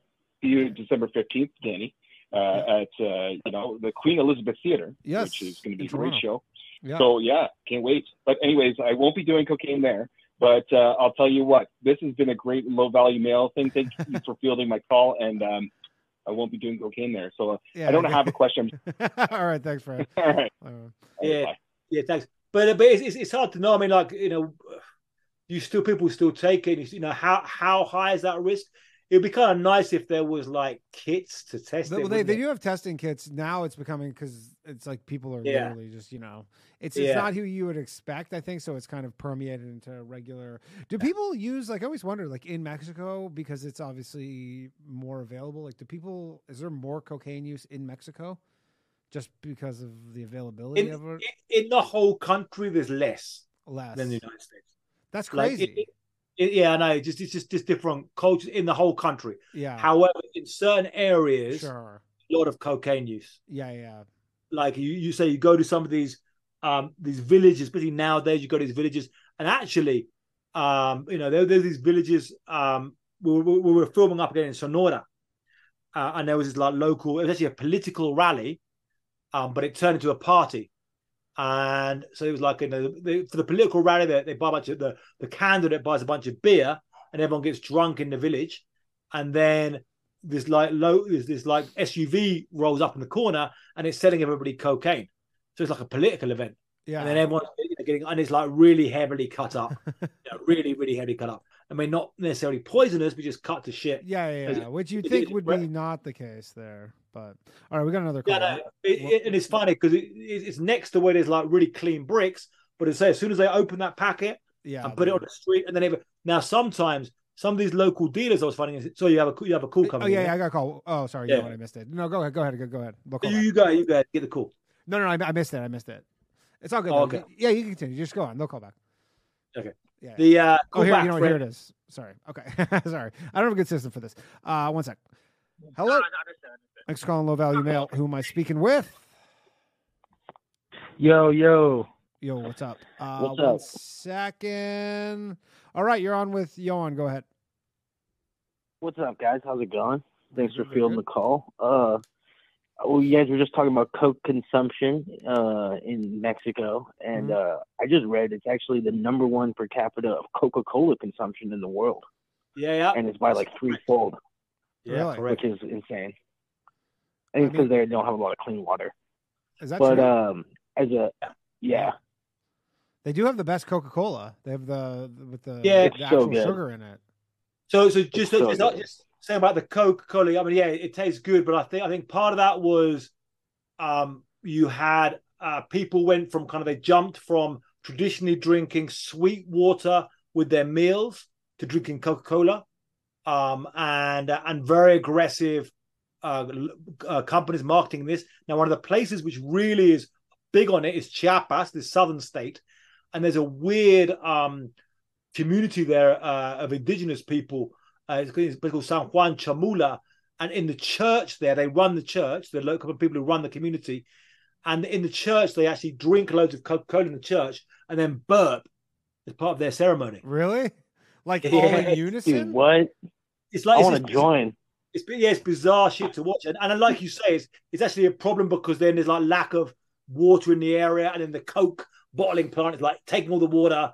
Right. Um, and then Everyone's just just- like drinking like loads of Coke and shit. I love it's, those uh, uh, Jarritos. That's one of my. uh I like those. Har- Doritos, Doritos, you fucking what it's Canadian Jesus. Doritos. I'm sorry, Jarritos. Ha- Jarrito, I, I, har- I forget. I forget that it's Jarritos soft. or Jarritos? Jarritos, yeah, yeah. I'm a, Oh I'm man. a gringo. Um, Um, oh, yeah. anyways, So uh, yeah, I've done. I've done a lot of cocaine. Uh, that last caller should definitely just test all of his cocaine from here on out. You're pretty Okay. much rolling the dice. yeah, uh, if I you're mean, in a big now it's city- crazy to just roll the dice. Like, Yeah, like I lived in Ensenada in Mexico for like a year, and uh, we didn't test back then. But uh, I know you, too sorry, now. you did test back like, then, or you didn't? Didn't. Did and uh yeah i i moved from the west coast in 2015 or 16 and uh that's when i started testing out here on the east coast yeah. I mean, that's probably wise, just in terms of yeah. I don't know. It's not worth dying over. yeah i throw away uh, like one every like five or six packages Really? Right? Even like you're saying right now that you'll you still test for fentanyl that regularly? Yeah yeah yeah. Um if it's not like obviously off the fucking block like i'm not i'm not messing with it you know? Like i've Yeah. seen shit from the like from the fucking you know brick and it's like yeah, it's very easy to tell. And then once you test it it's just you know you test it like three times separate places and shake it up and shit if you, That's if you wild. want to do coke that's what you have to do That's So, so, so, so where, where do you get the uh, testing kits from up in Canada? You just you can just go to some place and they give them for free, or you have to buy them, or, or where do you get them? I think he's in the U.S., but you can I'm buy the- them on Amazon. I think. I'm in the states, but yeah, you just buy them on Amazon. Um, you can also there's also like um, I do a lot of like uh like music events and stuff, so I have a lot just from like you know there's uh groups uh you know like uh what's it called? I can't remember what the names are, but there's a bunch of groups for like you know raves and like music festivals. yeah, there's they'll, they'll have tables will, like you know, I'll go give to out like shit. yeah yeah I'll go to like some concerts and they'll they'll have a table set up just to Like Safe Dance or something? Yeah. And, uh, so like, and, and, and when- when you test it, how how often are you finding, like, I mean, like you you you test it test positive for fentanyl specifically, or you just test it and it kind of gives you a breakdown of wh- uh, of what's in it, how much, you know, how pure the cocaine is, or Uh, what- I'm te- I'm testing I'm testing with literal fentanyl strips. So Okay. it's really only looking for that. And then uh, I used to, I used to, I used to, you know, I used to have a lot of cocaine around me, so I know what, you know, just eyeing it and you know tasting it, I can tell a lot what's going on. Um, and, and how often now, if you're testing it now, how often will you find fentanyl showing up? uh, I would say with like the current dude and like you know with like everything, I would say like one in like ten nowadays, but like that's probably less. it's a lot. And like, do you go to the But, like- person you got it from and you're like, hey man, you're like you might be killing people. yeah, I let them know. Yeah, I let A- them know. And what do they generally say? Because there was a there was a this uh in New York City there was this um these two guys who were because there's all these like coke drug delivery services in New York City because the whole thing is everything's just like so easy or whatever to get and and uh but these guys were knowingly selling fentanyl.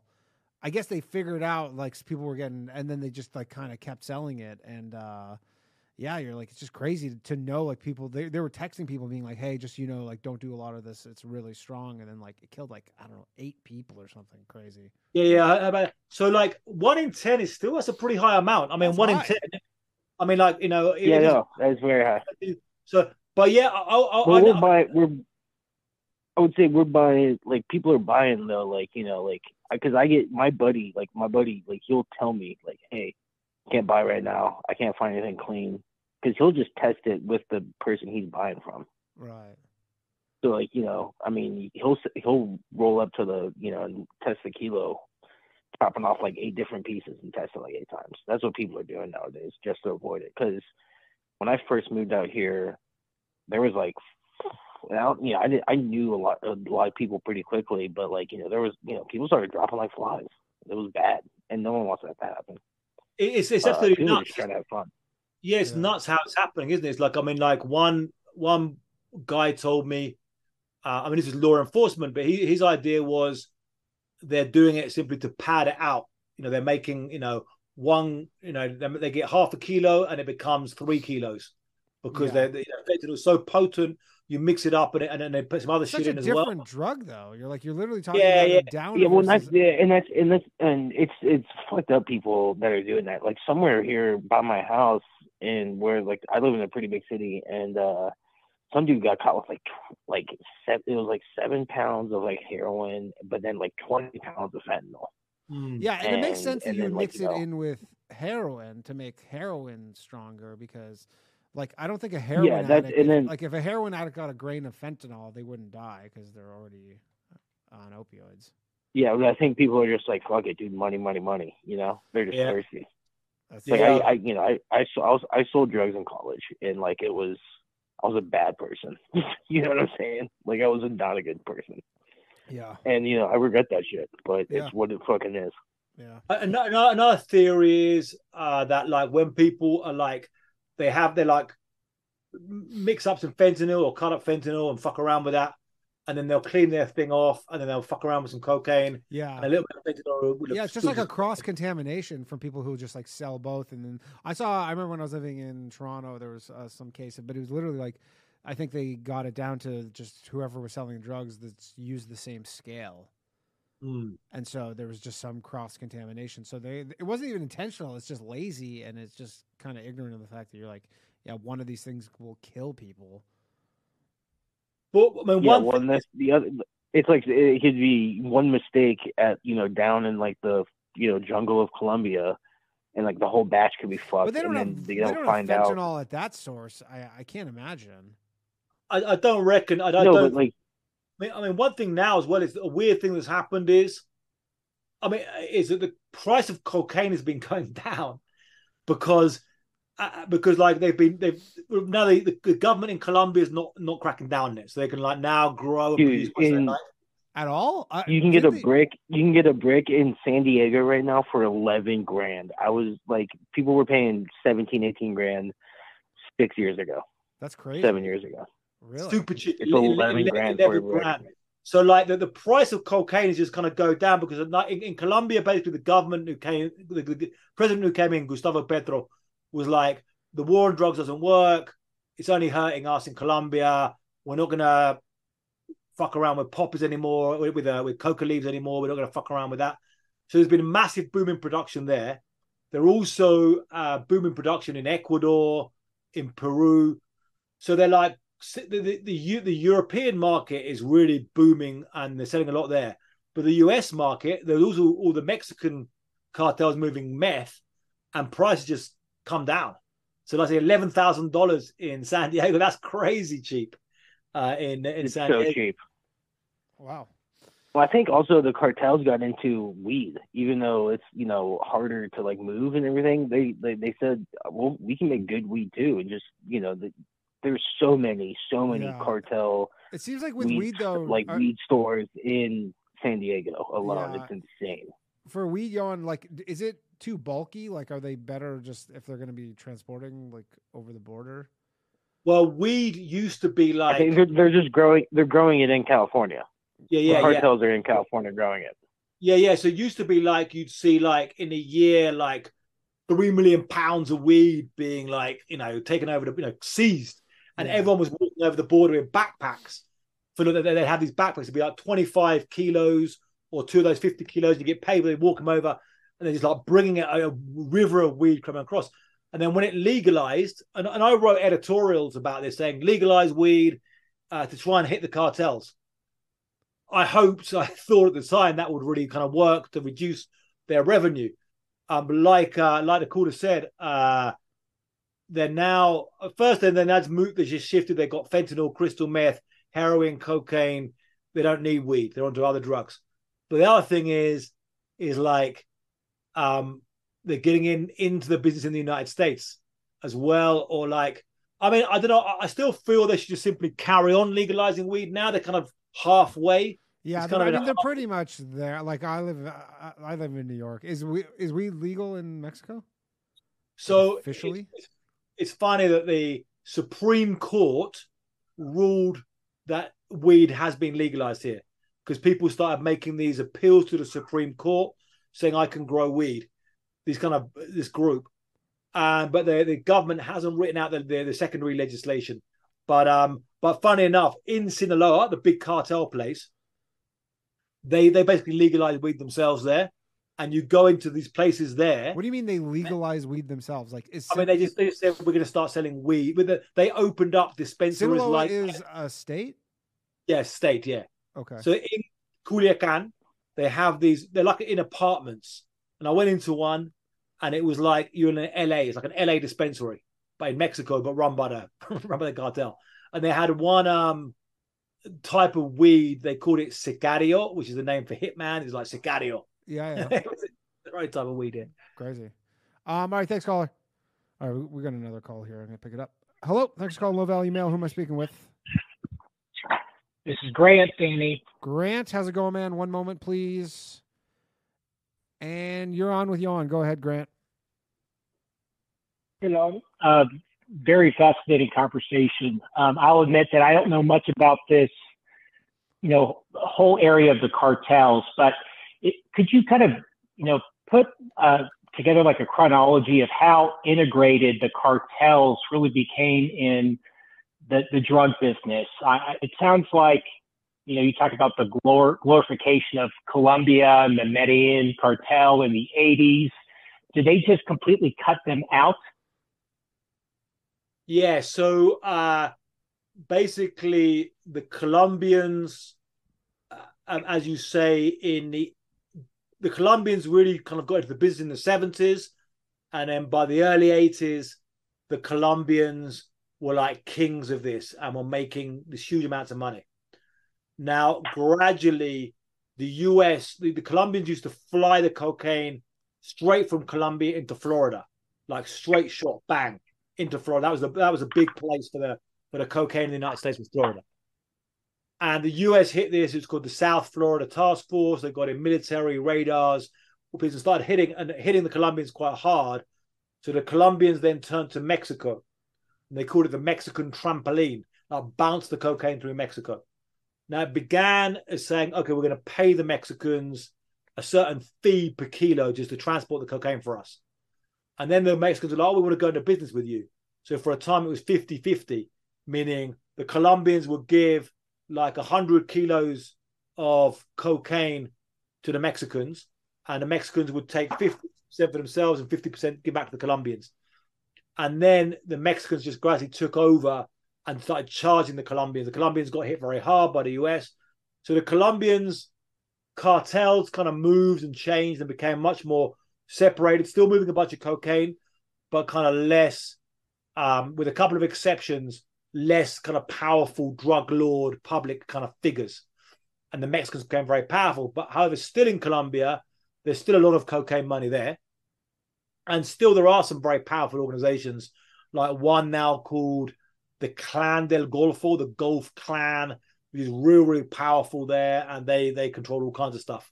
And Uh, is and then Colombia Mex- still it's the largest manufacturer of cocaine in the world? Yeah, absolutely, yeah. Okay. W- was it a different country? Like, uh, Uh, well, Like you had Bolivia? uh, Bolivia for a time. At one time, Bolivia, you had like this thing called the cocaine coup, which was like where they like the government was like put in was like with this you know cocaine trafficker um back in the early 80s and they had like ex Nazis there as well like killing like death squads and stuff wow. um, uh, uh, uh, Klaus Klaus Barbie, this kind of ex-Nazi, was like there, like training death squads for these for these people, kind of crazy stuff. Yeah, back in wasn't the, like like, the DEA like you're saying Colombia is is uh r- like relaxed all the rules? Wasn't the DEA the ones who were like making them enforce it? Like, was that for a time that they were Yeah, so- like spray and everything? And Yeah, yeah. So for a time, for a time uh, as well, like in the late 20th century, particularly, the US said we're gonna really pressure countries to crack down on drugs, and they had even a system of certifying countries, saying, okay, you certified, you're hitting drugs hard enough, we're gonna certify you. You can get aid money. If you're not, you can't get aid money, and we're gonna pressure you and punish you. So the US used to do that. Um, I would say the US has kind of abandoned that now. Um, a lot of the kind of efforts against cocaine and stuff, that people don't really care so much anymore. They care about fentanyl now. Yeah. So now it's like fentanyl is the big one now. So it's pressuring China or pressuring Mexico on fentanyl. it seems like there's no pressure on China though. Like other than you hear like some talk, but Yeah, I mean, like, yeah, you, and and so you get to kind of level of the White House, and I mean, like, I talked to some of these guys in like these squads of like uh, uh, DHS special squads who are kind of looking into this and looking at what's happening in China and stuff. But yeah, they're not really uh, hitting the, uh, um, they're not really hitting them hard enough. Or the Chinese say, well, we, you know, we made this stuff illegal, but as we talked about earlier, there's still some suspicious activity. right, like I guess in China they're saying this is illegal. What what else do you want us to do? Like it's illegal here, and like you can't do it, and people are kind of you got to I guess defend your borders at that point. Um, all right, any Yeah. caller? Anything else? Yeah, I just wanted to just to add to that. Uh, I know that I have a lot of Colombian friends, and and they actually family members are kidnapped by FARC, um, which I think they were funneling.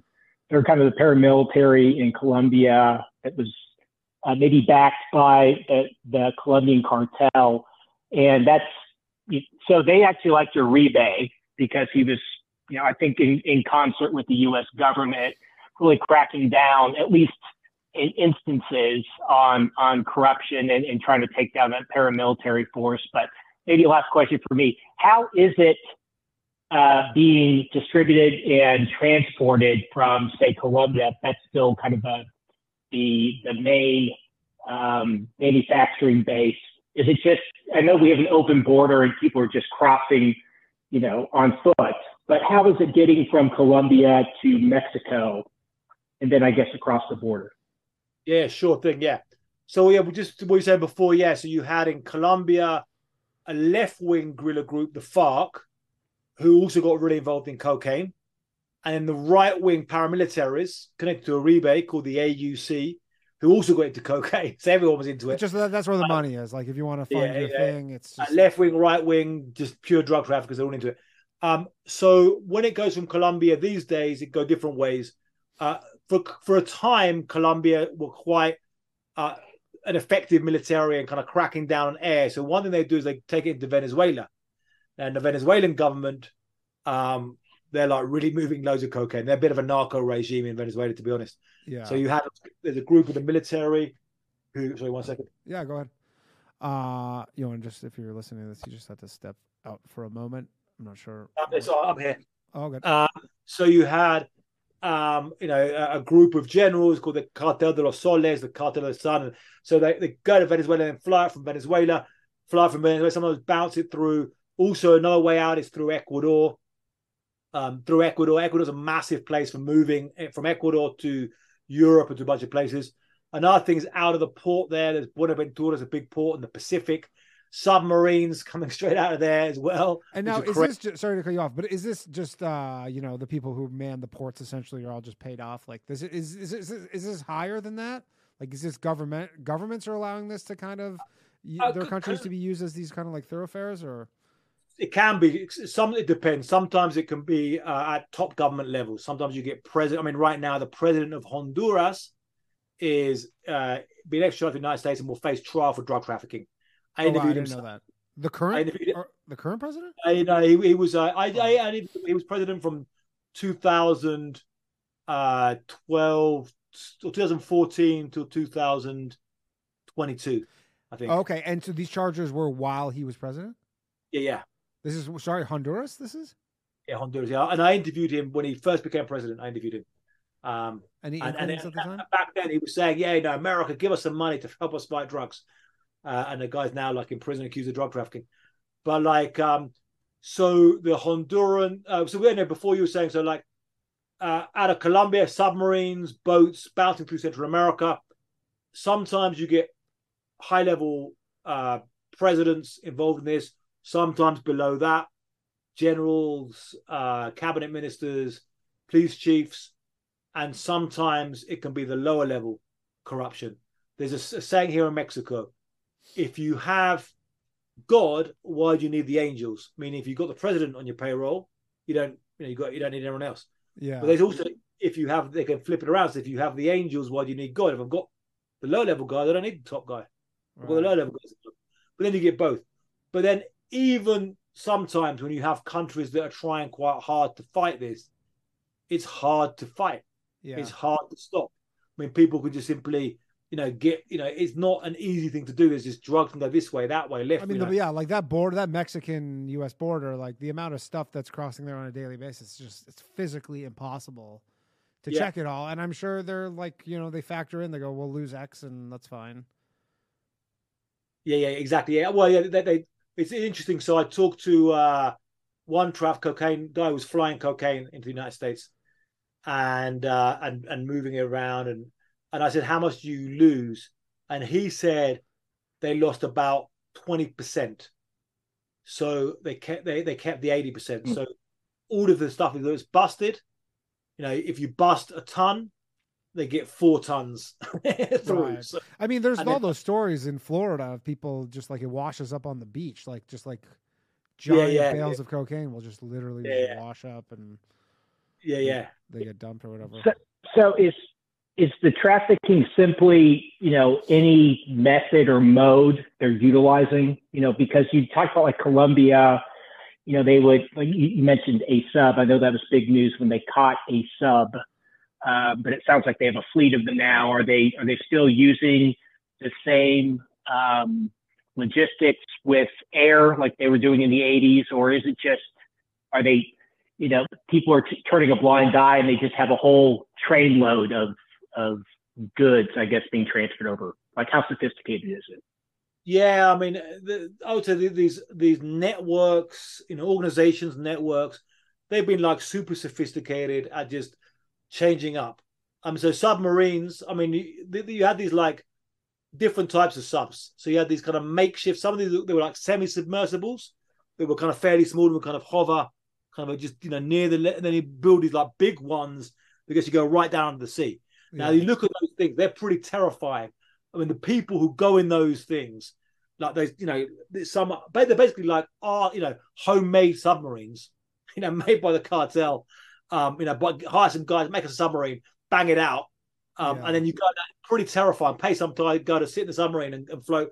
But they've actually got some now some transatlantic ones. They've actually gone right from um, you know South America all the way to Europe, bringing cocaine over That's there. crazy. Those must be pretty uh, high tech to make that trek. I mean, high tech. I mean, there's still stuff often made. I mean, I mean, yeah, I mean, you're- you're making submarines. It's pretty nuts. I guess you can't. yeah. I guess you can't uh, like under the radar, even if you have the money for it. Go buy a submarine, like a, uh, you know, an, Yeah. an old military sub that's like maybe not in use. I, I imagine that's hard to buy like off the books.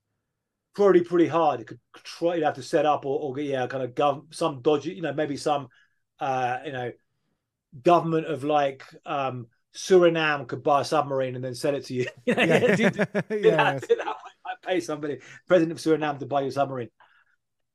Um. Anyways, yeah. Caller, anything else? Uh, that's it. Thanks, guys. Cool. Cheers. Thanks.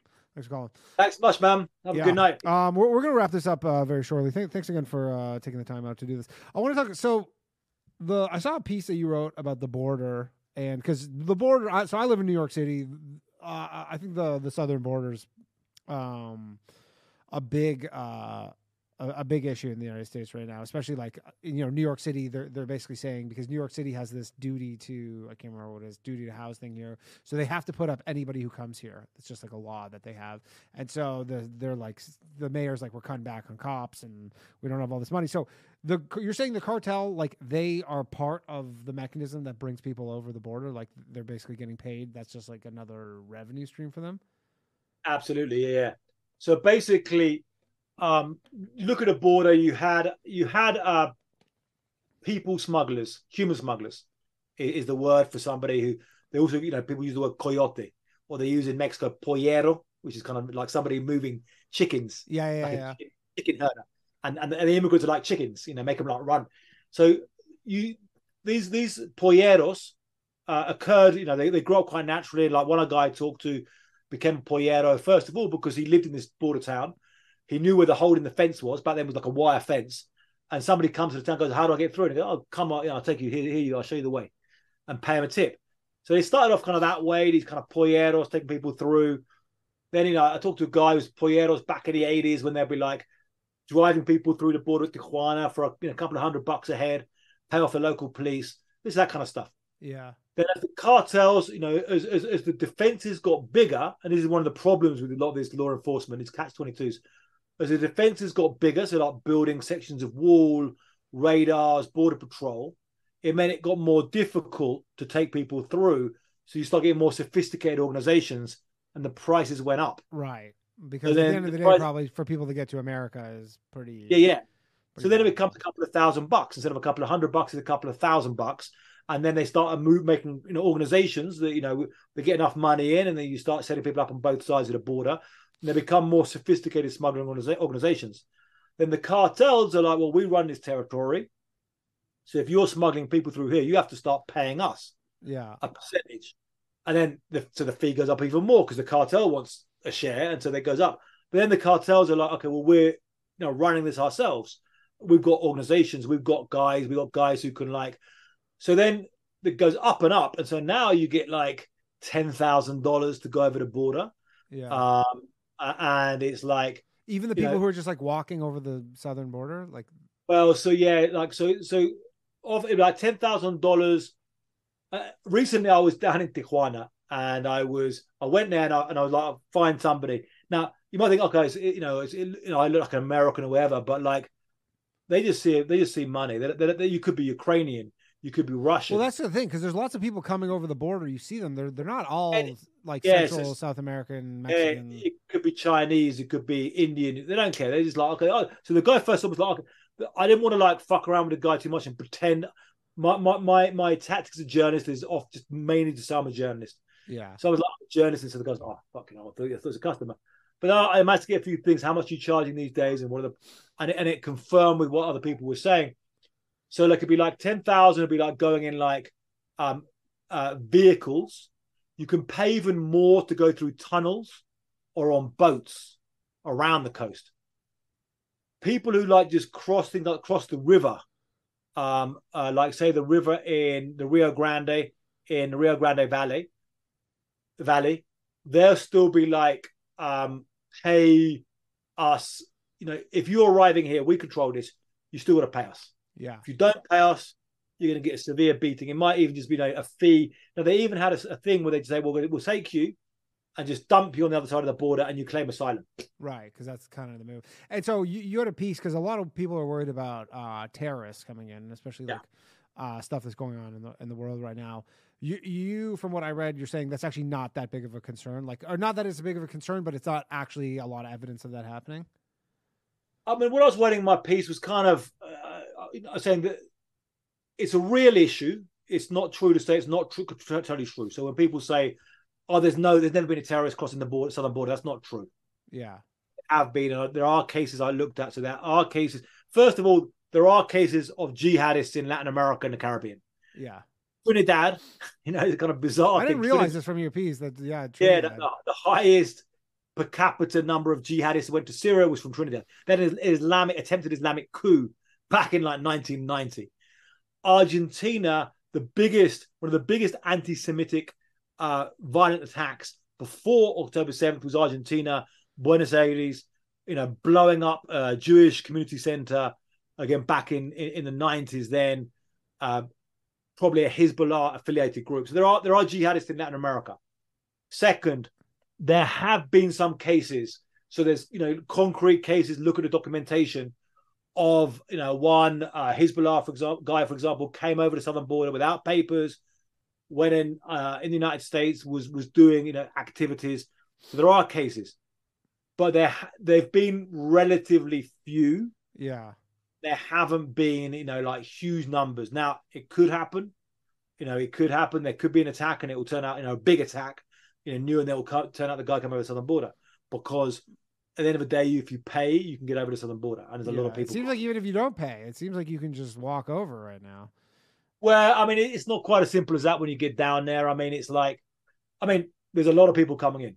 Yeah. It's overwhelmed. The numbers big. everybody like when you see like a you know a video of just like a giant group of people walking over, like they've all paid. Well, yeah, so so sometimes they'll be like, so what? a lot- What a lot of those videos are showing is sometimes we have big groups like some of them be massive groups just walk over and just, just arrive at a thing, just hand themselves in and say, "We want to claim asylum." Yeah. So one of the big issues. Yeah, I guess there's a differentiation, right? Because the people who Yeah. claim asylum versus people who actually sneak in, like sneak in. So you want to Yeah, sneak in, you want to go under the radar, and you don't want to get caught. Yeah. So a lot of the guys come in and saying now, with the asylum claims, um, what's happened is you had, you know, this idea of, you know, if if you're persecuted in your country, you can come to the United States, you can come to the UK, you can go and you can claim asylum. We signed the Refugee Convention after World War II, and it was relatively few people. Nowadays, it's happened a lot really the last 10 years. I've seen this kind of grow. You've got all people, and now they're, they're the people are in many cases fleeing violence. I don't think it's. I don't believe this lie now. They're all making this up. I mean, a lot, a lot of people I see these play. They're fear. They're fleeing. They got you know shot in the legs. They've been. They survived attacks and so. But basically, the numbers just so big.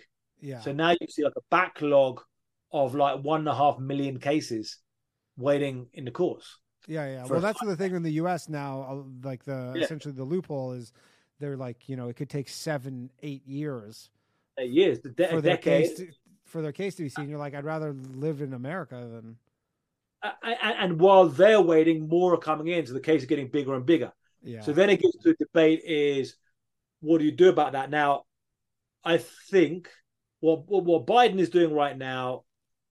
Now, people say, "Oh, Biden is letting everyone in." Actually, actually, Biden is trying to kind of appease both sides on this, but in a way, his government actually tries to act aggressively. It tries to say, "No, you can't get asylum."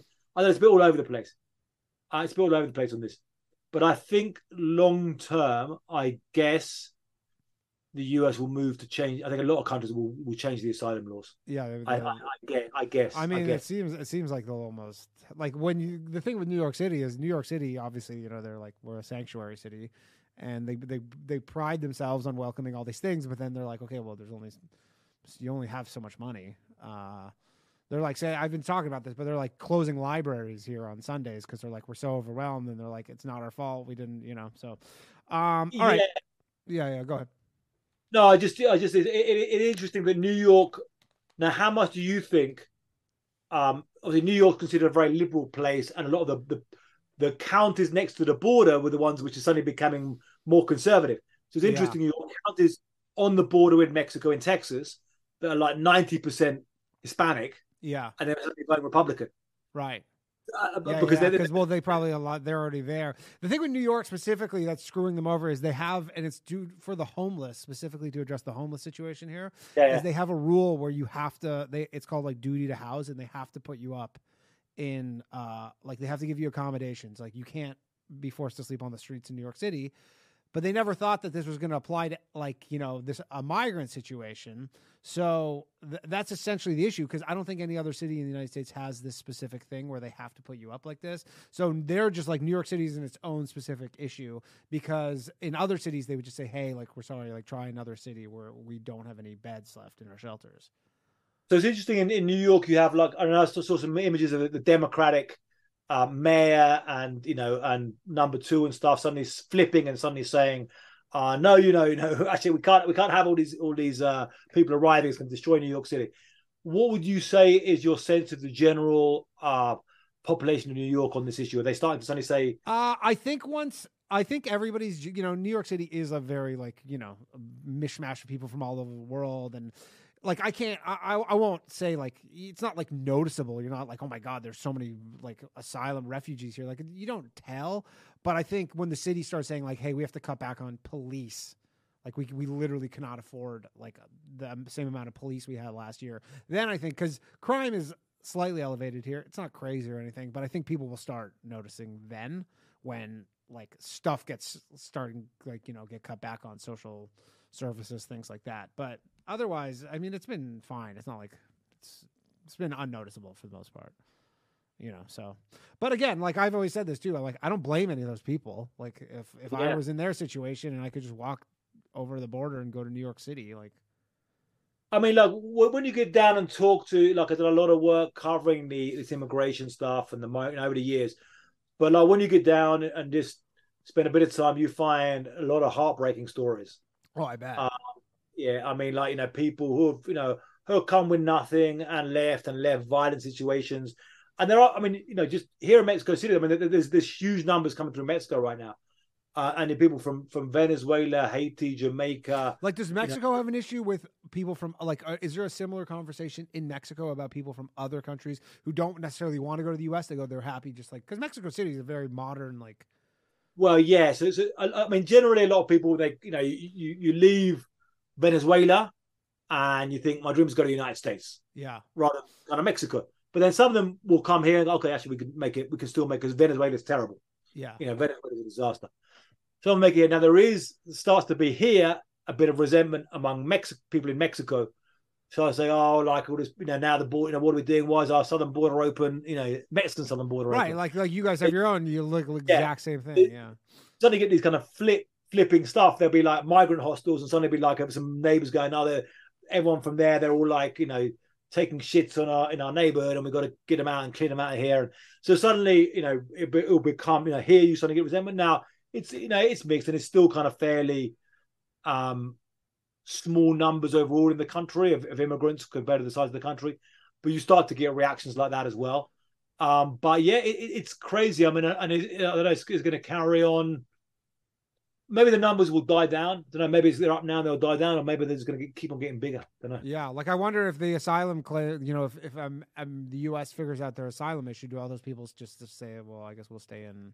I don't know what the asylum laws are in Mexico, but maybe they're like, we'll we'll stay. Yeah, yeah. So right now they're being pretty generous about giving them. So there's a lot of people have got. I mean, big numbers or bigger numbers have got asylum here.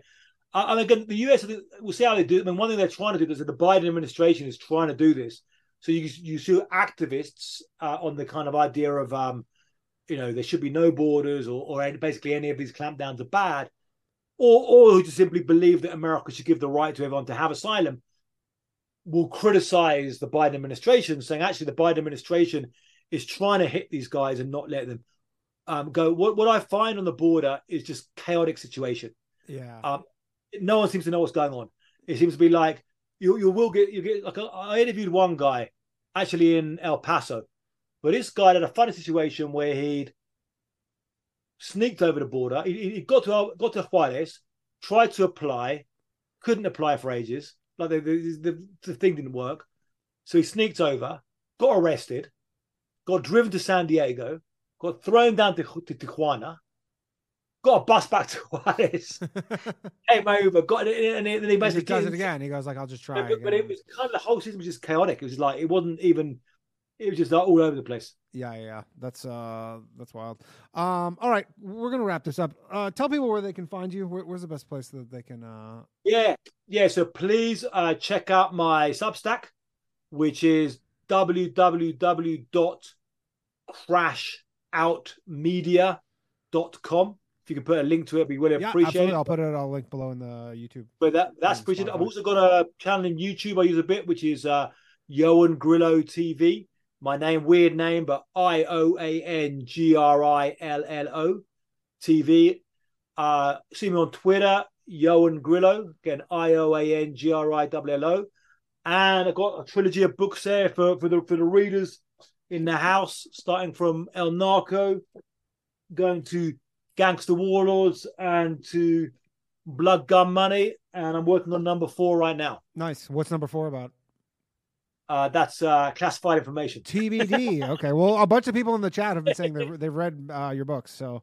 I'm Oh, sure- okay, really appreciate it. Well, everyone who's read it, I love you. I, lo- I, lo- I love all. Yeah, I, lo- yeah. I love. and I mean, you're doing you're doing really good work because I mean, I think sometimes now it's you just it's so like the stuff you see in the mainstream media is very like people just don't have any trust in mainstream media anymore. So it is kind of cool. Journalism- Just yeah, journalism's in a funny place. I kind of, I kind of, my heart was broken uh, in a way by. Uh, I, I kind of believed in the mainstream media for a lot of years, and I just I think everybody did. Yeah, and then I kind of my heart was broken when I saw kind of some of the mistakes it made, and uh, you know we made, they made, I don't know, uh, and now uh, I want to be positive because I mean, you know, I'm finishing on a positive note.